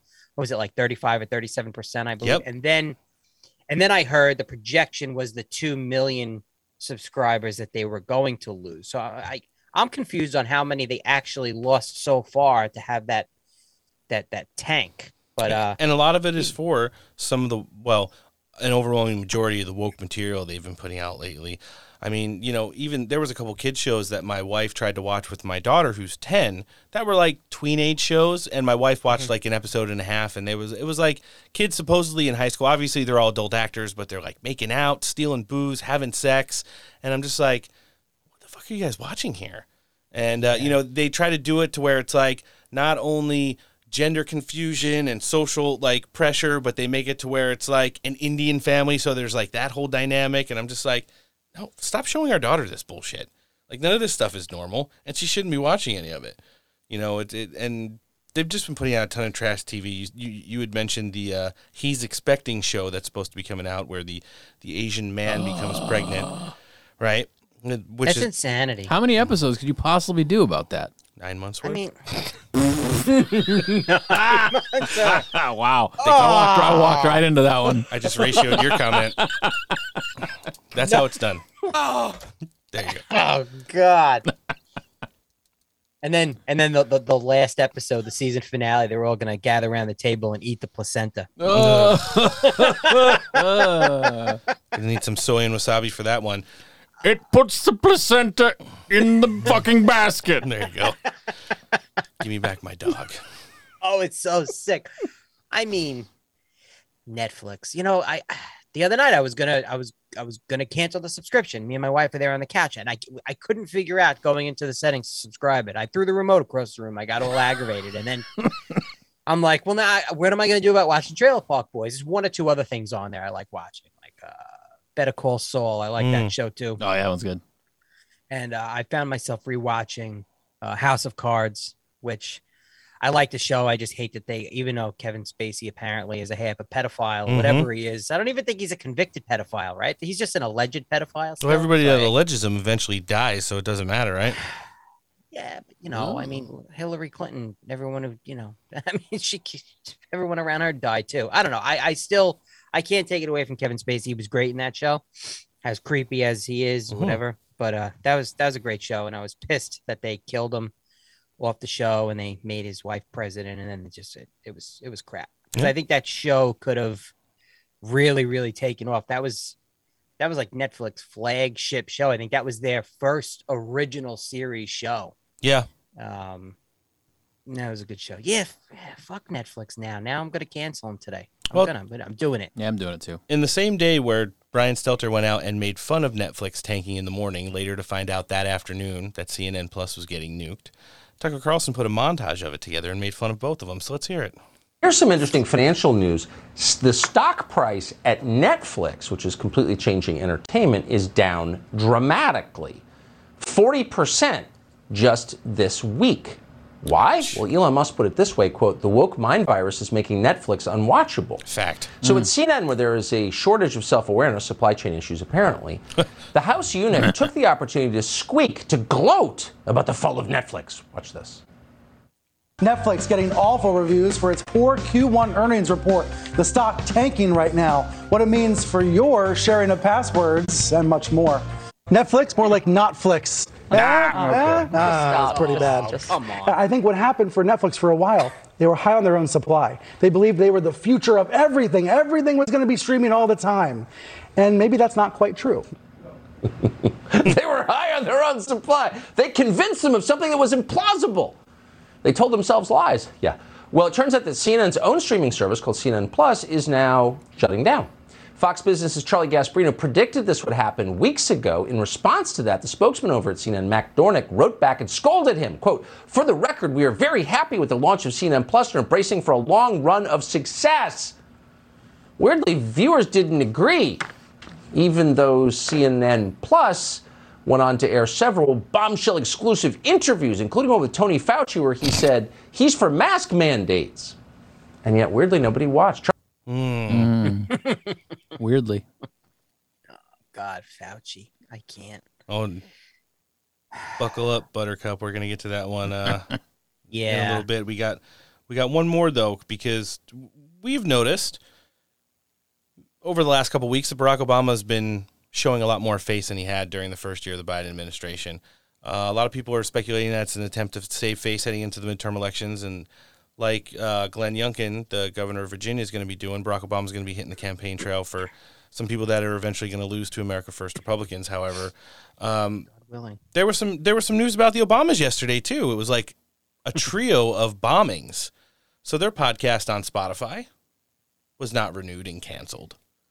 And apparently the Obamas who have stake in Spotify and Netflix were not very happy with the decision. Oops. However, they only put out like I think the last podcast they put out was in early February. And uh, part of the reasoning behind it was that the lack of consistency and substance. So he was at a speaking event last night and uh, kind of got sidetracked while talking about Russia and Ukraine and trying to demonize Vladimir Putin, who essentially was a completely failed uh, portion of his administration when he was there, a la Hillary Clinton and the big reset button from Staples. Um, gave kind of a weird take on what's going on there. The leader of the Russian Federation, and believe it or not, Noah, Steve Bannon. Oh, let's hear it.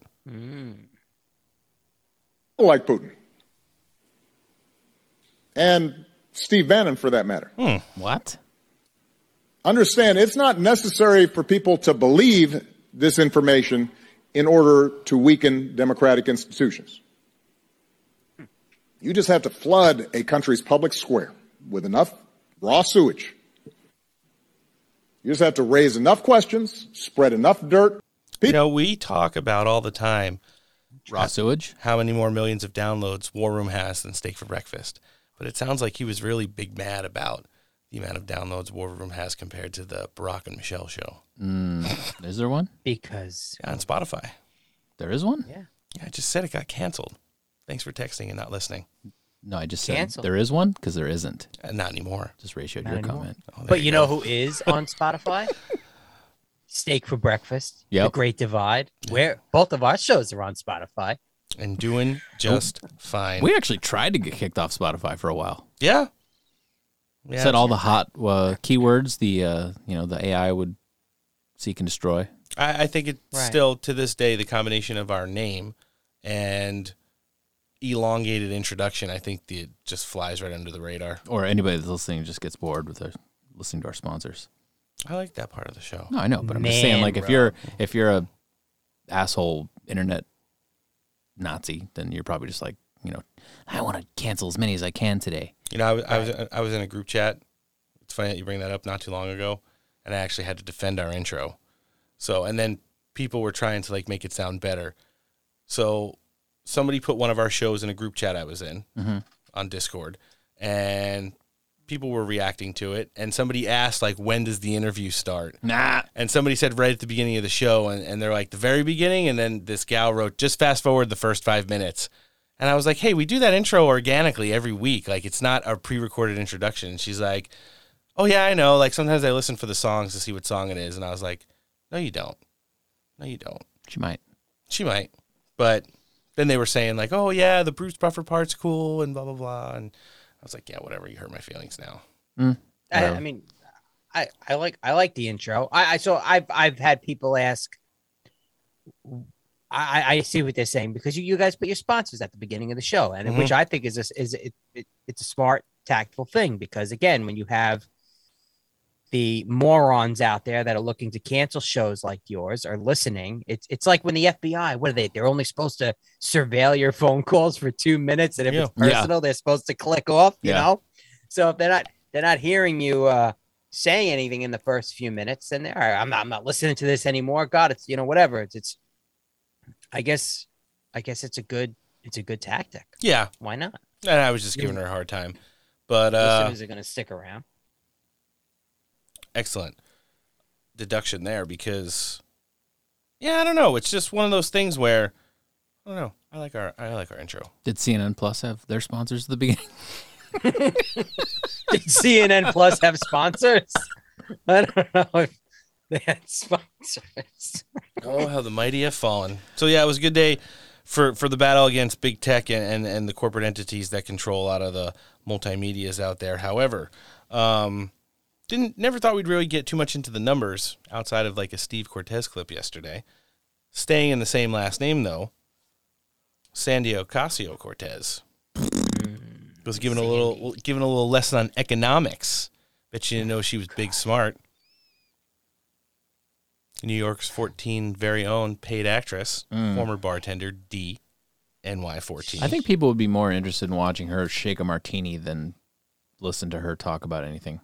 Not even Or coming. do, yeah, I mean, Not or do even- jumping jacks. Do something useful because you're useless in every other aspect. She is such a shitty individual. You don't want to watch her rooftop dancing? No. To the Friends theme song? Absolutely not. It was painful. closer to the edge. Get closer to the edge. Yeah, I was like, what? I was praying for a gust of wind. But after hearing her try to defend Joe Biden and the economy, you may want to be fiending for that Friends dance. Oh, I'm gonna stab myself in the ears. Mm. Fire up the Garrison button. when we talk about wh- why the Biden administration is making the decisions that it's making, I think there's a couple of things. One, it's people taking advantage of the fact that gas prices going up. There's this like political phenomenon of people blaming the president on in terms of the price of gas instead of blaming the companies that are setting the price of gas. Oh, Um, so there's that. that's not based on anything. That creates a window of opportunity because when people are mad at the president, that creates a window of opportunity where Republicans and pro fossil fuel, because it's not just Republicans, there are fossil fuel Democrats. And, uh, and God. that creates a window of opportunity for them to add pressure and to say, you know, unleash it all, um, increase production and supply. And that's why it's really important that people are educated on the act on how our Guys, energy so can actually work. Because we've been tricked into believing that solar and wind and hydropower are going to take like 30 years to build out. And it could not be further from the truth. You know, i if you think about it in terms Maybe of to your have it own be home, reliable. the actual hmm. time, budget and, and the money aside, but let's say you, assuming you have the money, the amount of time it takes to install solar panels on your roof, not that long, not that long. So where we play a role is that we can make investments to reduce, uh, to reduce the costs of solar. In addition to that, we can also help subsidize technologies, because here's the thing, gas is subsidized, billions and billions of dollars. So subsidies are not a dirty word. Um, people just only make them a dirty word when they're actually subsidizing renewable and clean energy. Catch all that? Oh my I mean, it's kind of non. Oh my god! Like it's a non-topic. I mean, yeah, throwing some solar panels on your roof to save you a few bucks, that's great. But if you're talking about putting solar panels on everyone's roof and wind turbines in order to completely replace any sort of fossil fuels or nuclear or any sort of energy production, it's just not feasible right now. It's it's not. And the epic amount of materials that required, like I mean, somebody broke it down and I wasn't able to vet it, but I mean, and I don't have the data here, but it was like they were saying that like one of those wind wind turbines is like the equivalent of like X thousand million fucking cell phones and Mhm. all this other shit. It's just like, where do you think, where do you think this stuff comes from? And then the fact that we've lost the ability to like make solar panels here.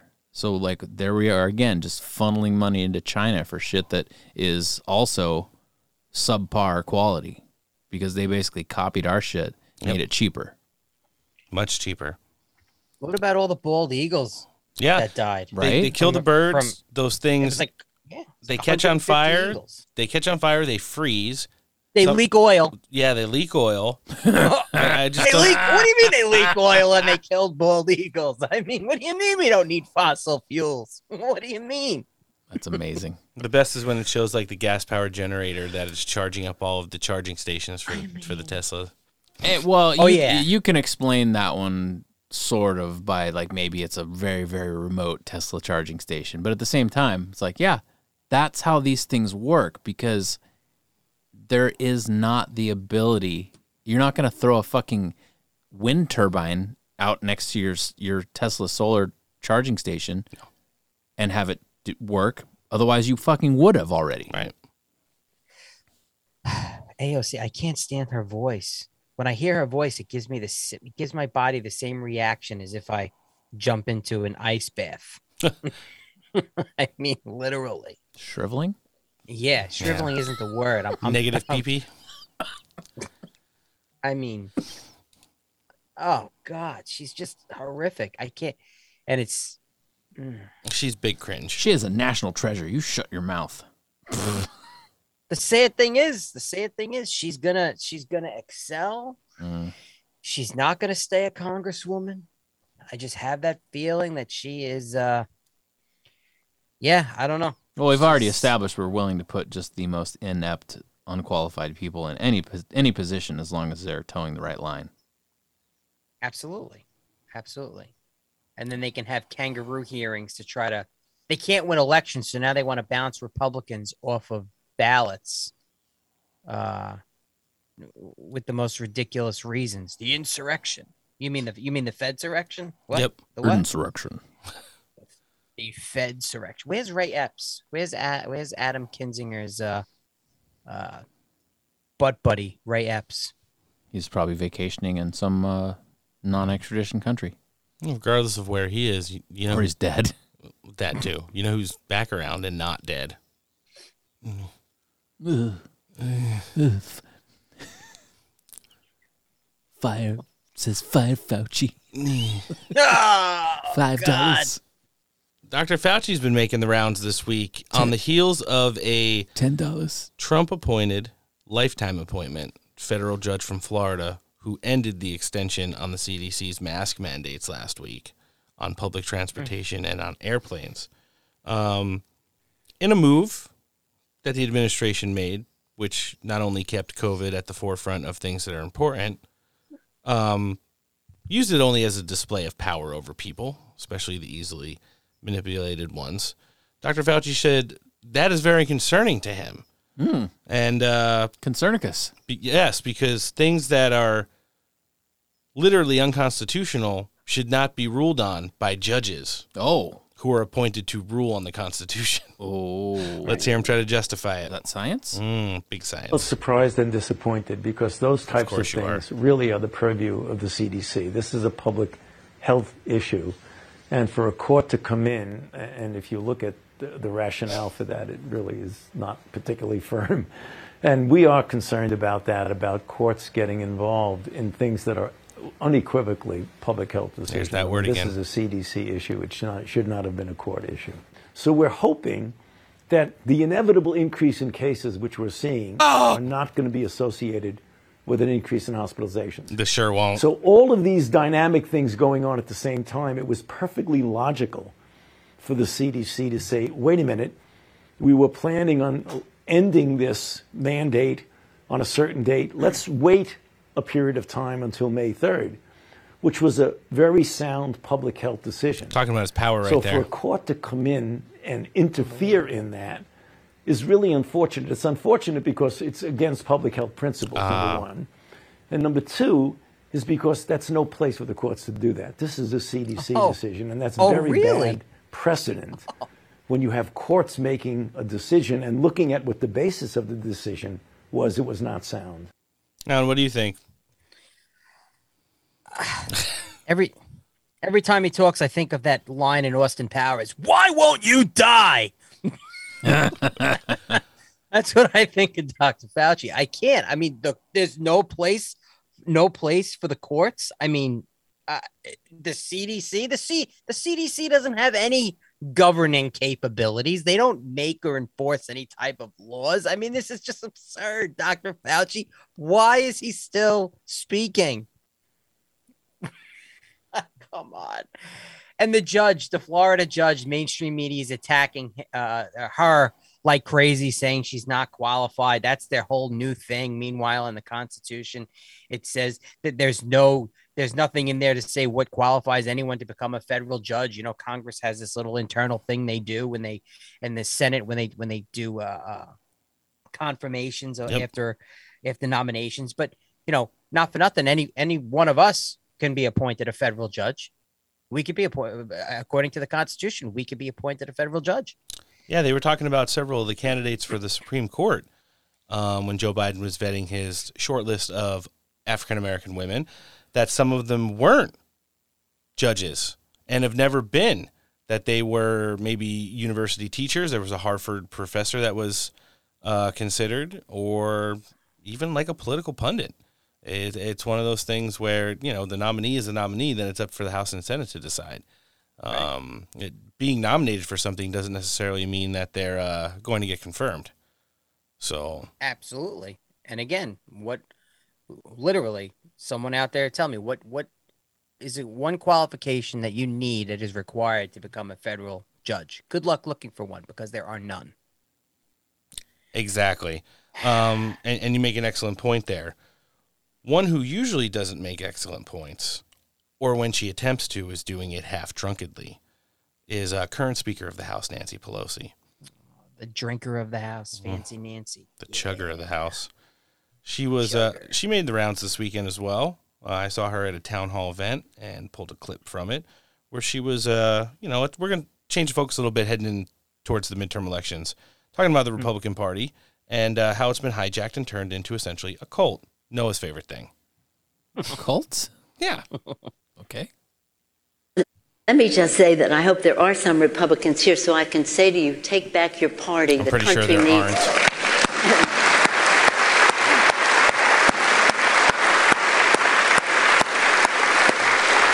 The country needs a strong Republican Party, not one that has been hijacked as a um, cult. Uh, and we, we really need it because Barbara and I and George and, and uh, John and all, we served in a bipartisan way in the Congress, and we can go back to that.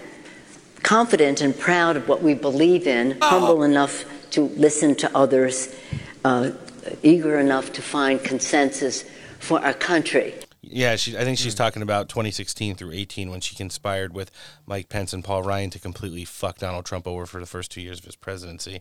I'm pretty sure Right. that's what she's talking about. She misses the establishment who did absolutely shit for the American people. That's the Republican Party she's talking about. She certainly is, and uh, she actually strung a few sentences there together without fucking it up. Um, Donald Trump Before Jr. was- yeah, there you go. Where's the mimosas? What a stupid son of a bitch. Yes, she is. Junior's been out this weekend, stumping, uh, and it looks like definitely one of the ones that we've called on this show for day one, since day one. Uh, Eric Greitens.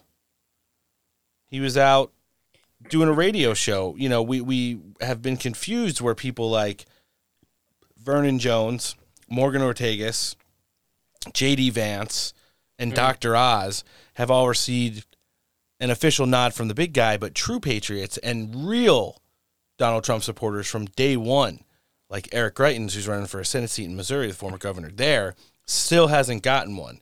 It looks like Junior's out on the campaign right, trail right now, trying to nudge Papa into dishing out a few more. Here's him talking to a radio station about what Eric Greitens got going on. Uh, and there's been a lot of speculation, question. I know your dad's endorsed in some of the big Senate races. Uh, do you have any any insight on that? You feel he'll may be endorsing this Missouri Senate race? Yeah, I'm, I'm not sure. Obviously, it's been a topic of conversation. You know, we'll, we'll see. I see. I see who the press hates the most. That's usually that's usually uh, you know the guy I like because you know it, it was sort of like you know JD Vance uh, in, in Ohio. You know, when CNN hates you, the Washington Post hates you, the New York Times hates you. It's like that's my guy. Uh, you know that that makes a lot of sense. I see. You know, sort of the sham stuff that they've thrown at Greitens. Now the prosecutor's getting in trouble. The FBI guy admits that he lied under it, and you know when you see those kind of setups, uh, it makes you wonder what they're what what they're doing, uh, and, and for a reason because they they tend to only go after the guys that uh, will actually pose a threat. Uh, you know, so so we'll see what my father does in it. Uh, but you know, I, I certainly have my own opinions. Yeah, uh, it- sounds like his opinion is uh, definitely pro Eric Greitens, who's not only winning in the Republican primary, but matches up as the biggest lead margin in the general election poll against a Democratic challenger. So I think it would be pretty prudent for Donald Trump. I mean, they they've created false narrative after false narrative about him, and they've all gotten caught. And then when they tried to do the latest ones involving his ex-wife and the kids, somebody who was working on the inside on DC with Karl Rove and, and um, Mitch McConnell leaked it to the press that they kind of orchestrated this whole thing to to tank his poll numbers and gave Eric Greitens receipts. So it looks like he's vindicated in that one as well. I know he mentioned JD Vance and uh, he received the Donald Trump endorsement last week. Donald Trump's going to be in Ohio tomorrow night for a rally. Um, I have my opinions on it. JD Vance said some really nasty things about Donald Trump, calling him like a racist and stuff, you know, back in 2015 and 2016. Can people change? Sure.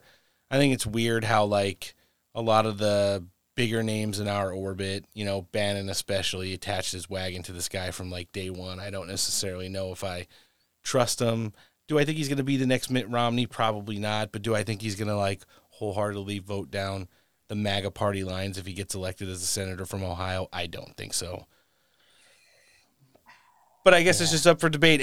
Um, Alan, I know you're not a huge fan of JD Vance. Why don't you let our listenership know what you think about him? I, I don't know. I- Listen, he he did speak. All right, he did. He called he called Donald Trump a racist. He said some other things about him. If it were me, someone called me a racist. If I was in Donald Trump's shoes, oh oh you you're you're you're backpedaling and, and now I'm not a racist. I'm sorry. You called me a racist once before. You why would I want to give you my endorsement? And that's where I think and again, some of these endorsements, I I, I don't I don't know what Donald Trump is thinking or his people are thinking. I don't know how some of these endorsements are are, are working, but no, I, I think uh, JD Vance that uh, I don't agree with that endorsement, but there are other ones like you said, Dr. Oz, and I think he should pull his endorsement from Boozman in Arkansas. Yes. and maybe Donald Jr. should be taking a trip to Ohio and meeting with J.R. Majewski because if there is a uh, anyone in Ohio that I think is deserving of Donald Trump's endorsement, especially since he's going to be in Ohio at this rally, is J.R. Majewski. Look at Mike Crispi in New Jersey. You know, well, we're we're both supporters and friends of of, of Mike Crispi, and then you know, you, got what's going to go on in, in in Oklahoma with uh, with Lankford and and Lahmeyer. It's primary season, and is there's, there's there's a lot of shit slinging, but uh, yeah, that's great for Greitens. I just think there are others out there. Just again, look, you know, Sabatini and and Corey Mills. You know, I I, I question Corey Mills on Twitter, and I get attacked by him and you know some of his supporters uh, Yep. uh, about about Same. asking if he's going to be the next Dan Crenshaw. You know, Which he definitely has the potential to be. It's, he's extremely shitty and uh, Mhm. he's just a dirty guy. Uh, there's there's a lot of these races that that's kind of confusing. You know, in Pennsylvania, I know she's third in the polls right now, but Carla Sands was a Donald Trump appointed ambassador. I think if he would have just kind of lifted her up from the beginning, she's very polished. She's extremely MAGA, and she probably was the best option there to toe party line. She reminds me a lot of a Marsha Blackburn, um, Hmm. but it it just never really resonated, and I don't know why. Um, so you know, some confusion into that stuff. But what what was really interesting to see yesterday, and after several print outlets accused him of it recently, was the allegations made against Kevin McCarthy that he was pushing for either the 25th Amendment or working on impeachment again with Mike Pence uh, after the events of January 6th, to which Kevin McCarthy, for the life of him, has denied up and down unmercifully since ever being questioned with it. Well, it just so happened that a phone call made by Liz Cheney to Kevin McCarthy shortly thereafter, January 6th, was recorded. And somehow, some way, it got into the hands of MSDNC's host, soon to be departed, Randy Maddow. Um, she played the recording, how dare me, last night. Let's hear it. Here it is. Liz, you on the phone? Yeah, I'm here. Thanks, Kevin. Um, I I guess there's a question when when we were talking about the 25th Amendment resolution. Um, Yeah. and you asked if, if you know what happens if it gets there after he's gone. Is is there any chance? Are you hearing that he might resign? Is there any reason to think that might happen? I've had some few discussions. My gut tells me no. Um, I'm seriously thinking of having that conversation with him tonight. I haven't talked to him in a couple days. Um, from what I know of him, I mean, you guys all know him too. Do you think he'd ever back away? But what what I think I'm going to do is I'm going to call him. My this, this is what I think. Um, no, it'll pass the House. I think there's a chance it'll pass the Senate even when he's gone. Um, and I think there's a lot of different ramifications for that. Now, I haven't had a discussion with the Dems that if he did resign, would it not happen? Now, this is one personal fear I have. Um, I do not want to get into any conversations about Pence party, anything like that. I mean, the only discussion I would have with him is that I think this will pass, and it would be my recommendation we should resign. Um, I mean, that would be my take, but I don't think he would take it. But I don't know. Hmm. Huh. Did mm. did Liz Cheney secretly record Kevin McCarthy there? Yeah. She secretly recorded him. Isn't that illegal? And and well, it, it's illegal to use. It's illegal to use in a legal context. You, you can't secretly record somebody and enter it into like court, but you could leak it to Randy Maddow and have her blow up what their Public opinion. Well, it's not even public opinion. They're trying to get the Republican establishment and MAGA to work fucking together in this midterm elections to get overwhelming numbers. And uh, for as many people that don't really want Kevin McCarthy to be the speaker, this is just another, you know, nail in the coffin for him. Unfortunately, is shows like us, we don't really overreact to shit like this. Um, it doesn't mean anything now. It was shortly after January 6th, so there was probably high emotions, them getting hit from all angles by the media, supposedly investigations opening up, and et cetera. But mm-hmm.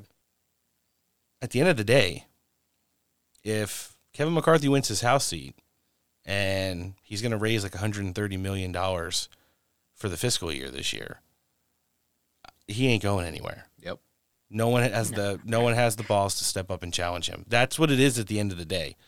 Like in the Senate, it's a little bit different with Rick Scott. I think Rick Scott uh, has a good chance to really set up McConnell, especially if we get, you know, uh, Pennsylvania, Georgia, Nevada, and maybe even New Hampshire, uh, which would make it 54 46 Republican, all flip seats.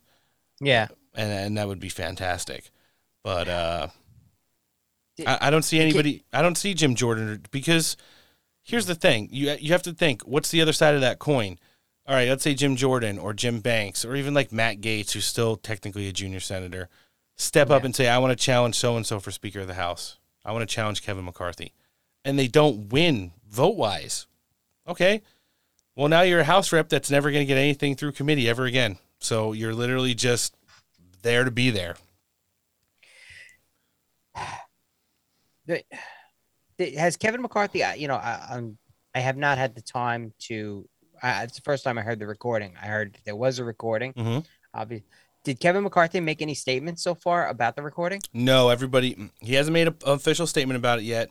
And everybody keeps going back to all the receipts they have of him saying a conversation like that one never happened.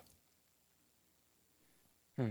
Because remember, as soon as Donald Trump re- returned to Mar-a-Lago following January 20th Yep. of 2021, Kevin McCarthy was one of the first persons down there to kiss his ass Yes, several times.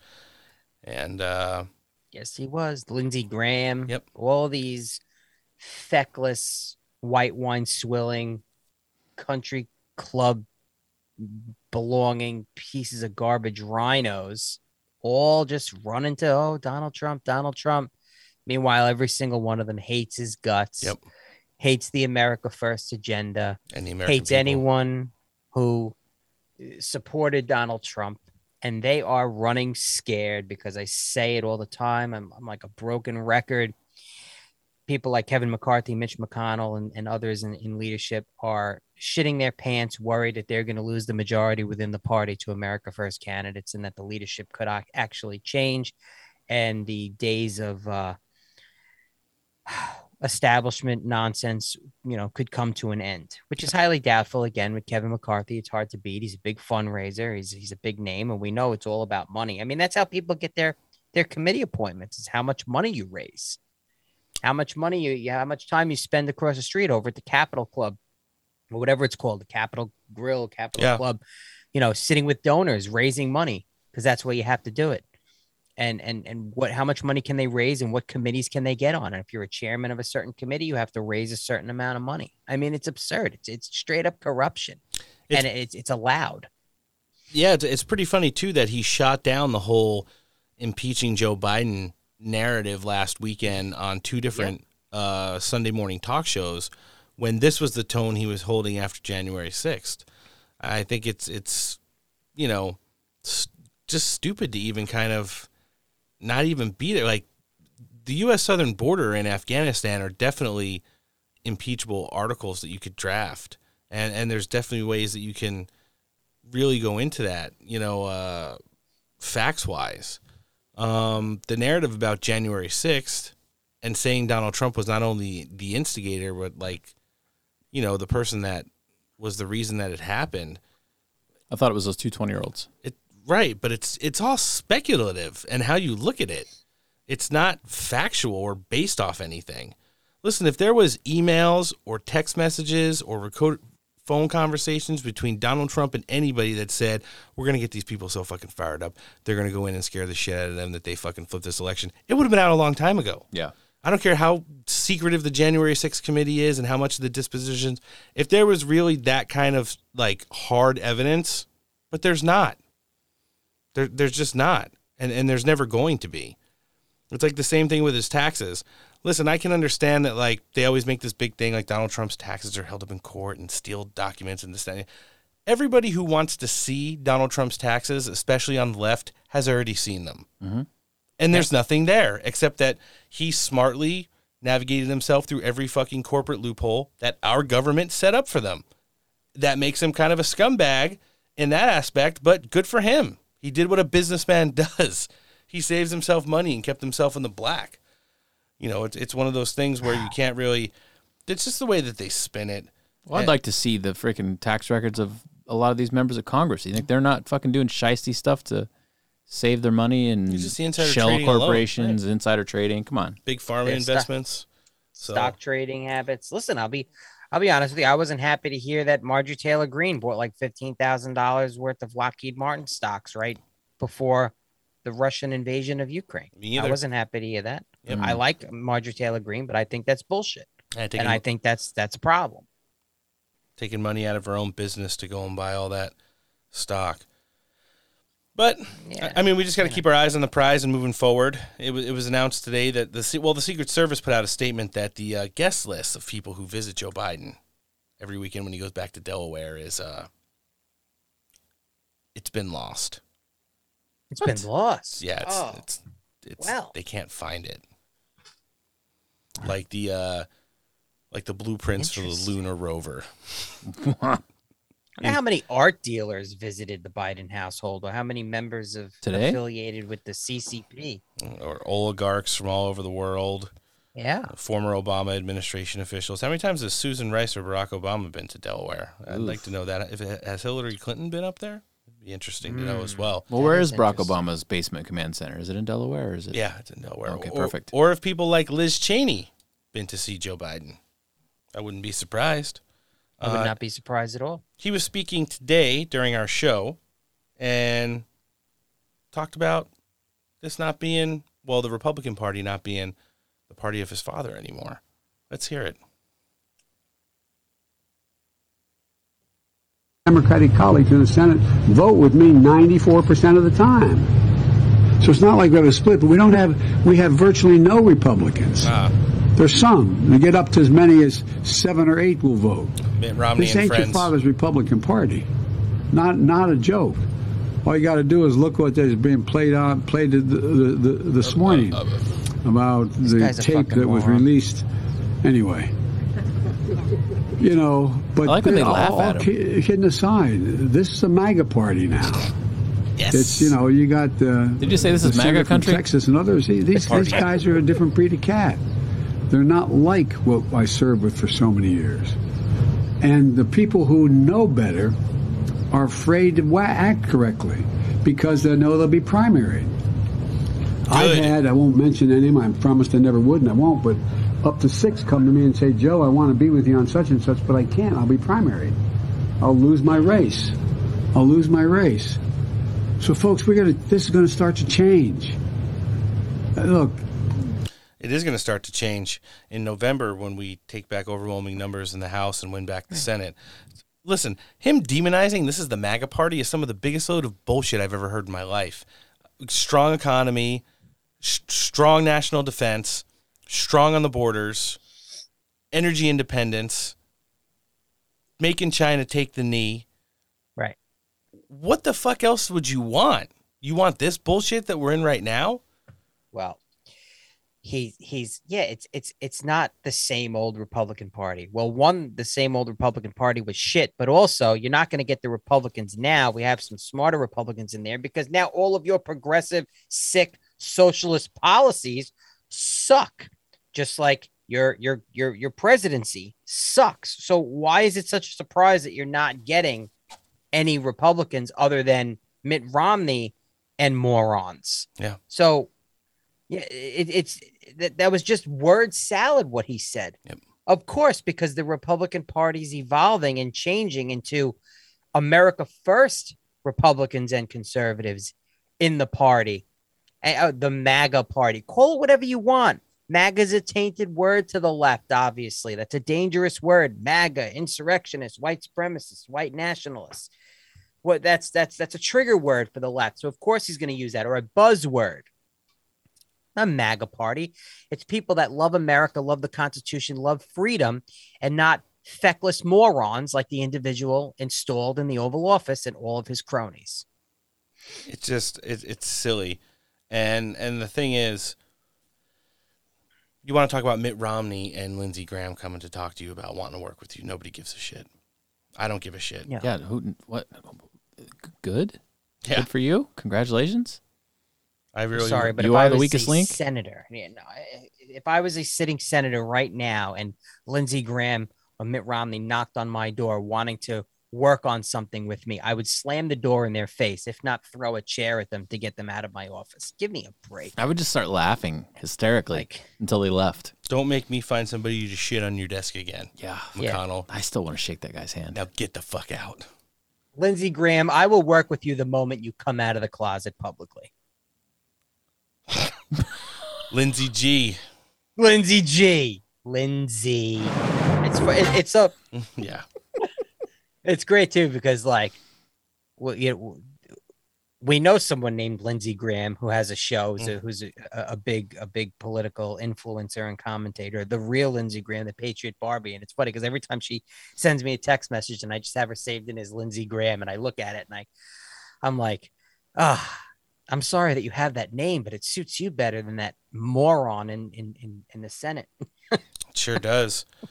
now, and as we wrap up our news week, we are extremely thankful for having you come and join us today.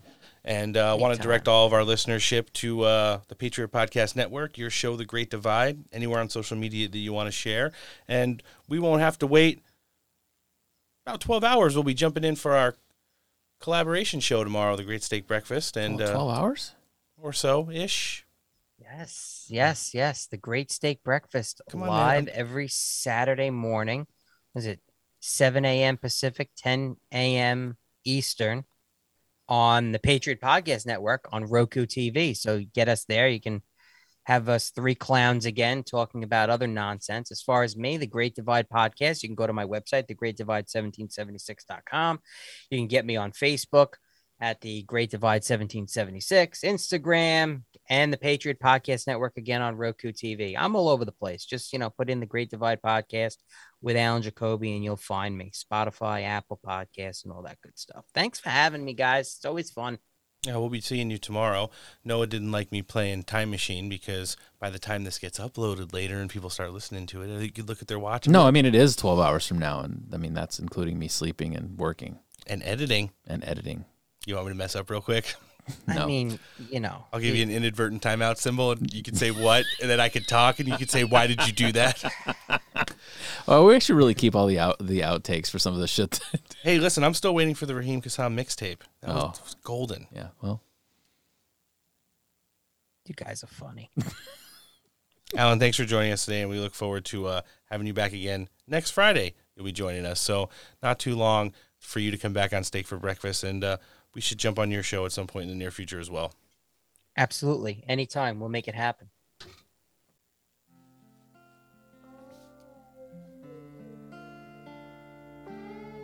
Outstanding way to end the week. Mm-hmm. Very, very, very good episode of Steak for Breakfast today.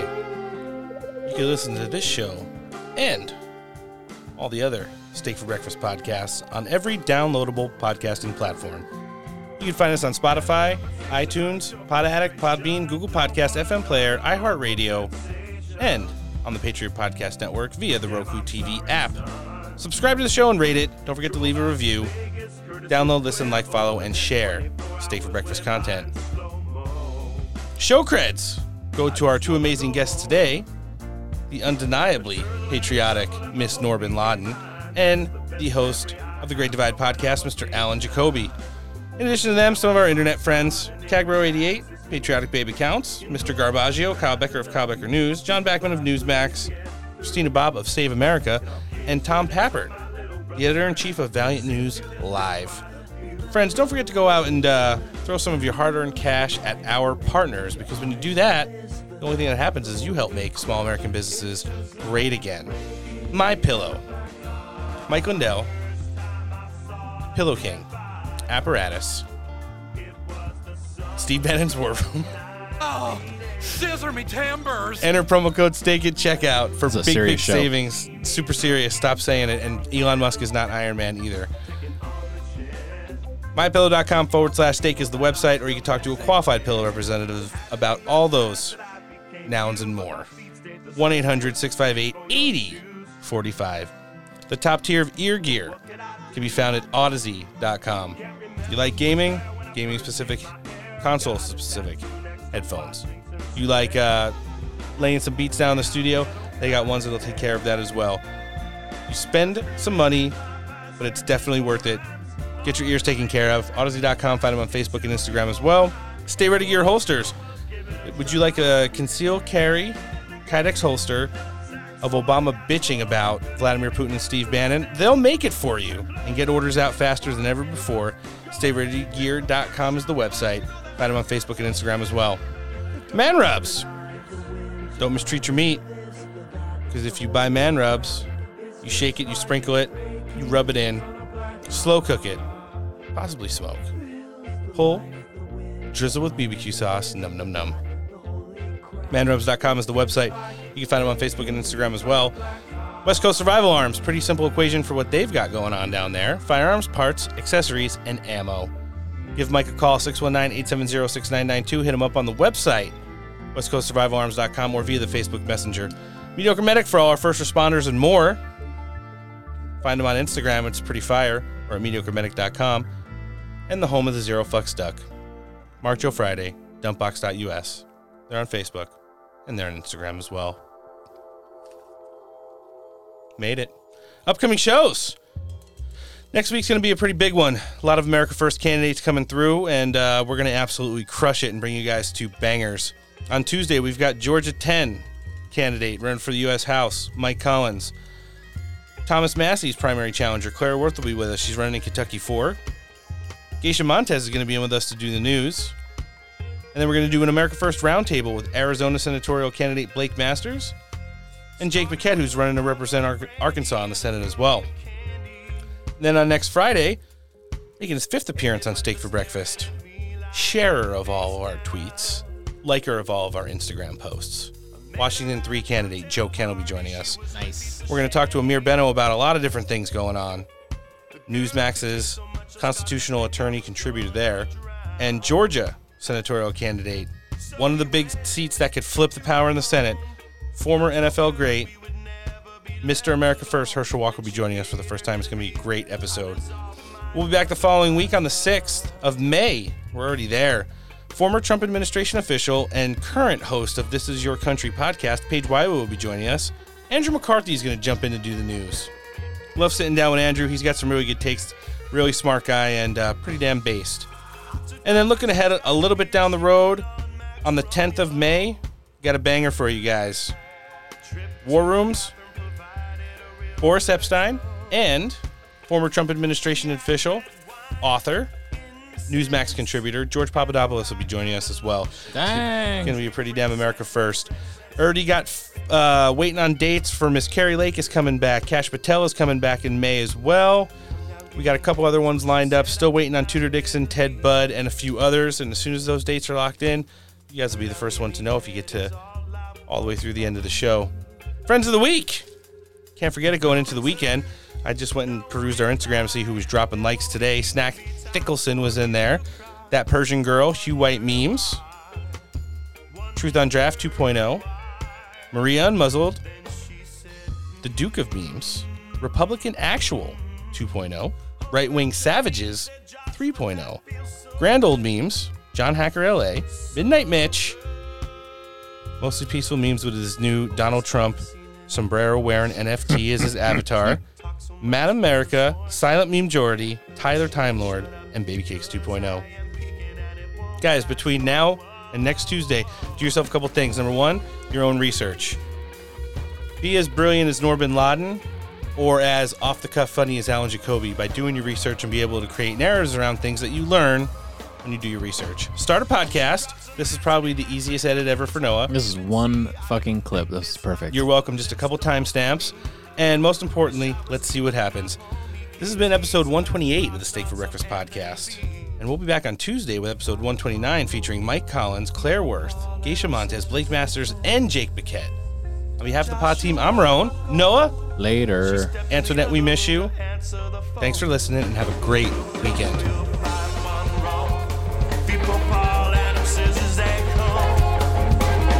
Joshua Wanko, she had the decency to leave me alone. Yo, yo, yo, yo,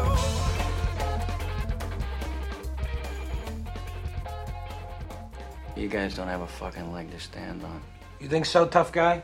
I could put you in Queens on the night of the hijacking. Really? I live in Queens. Did you put that together yourself, Einstein? What, do you got a team of monkeys working around the clock on this? You know what happens if you do another turn in the joint? Uh, fuck your father in the shower and then have a snack. You gonna charge me, dickhead? I'll charge you when I'm ready. With what? You know damn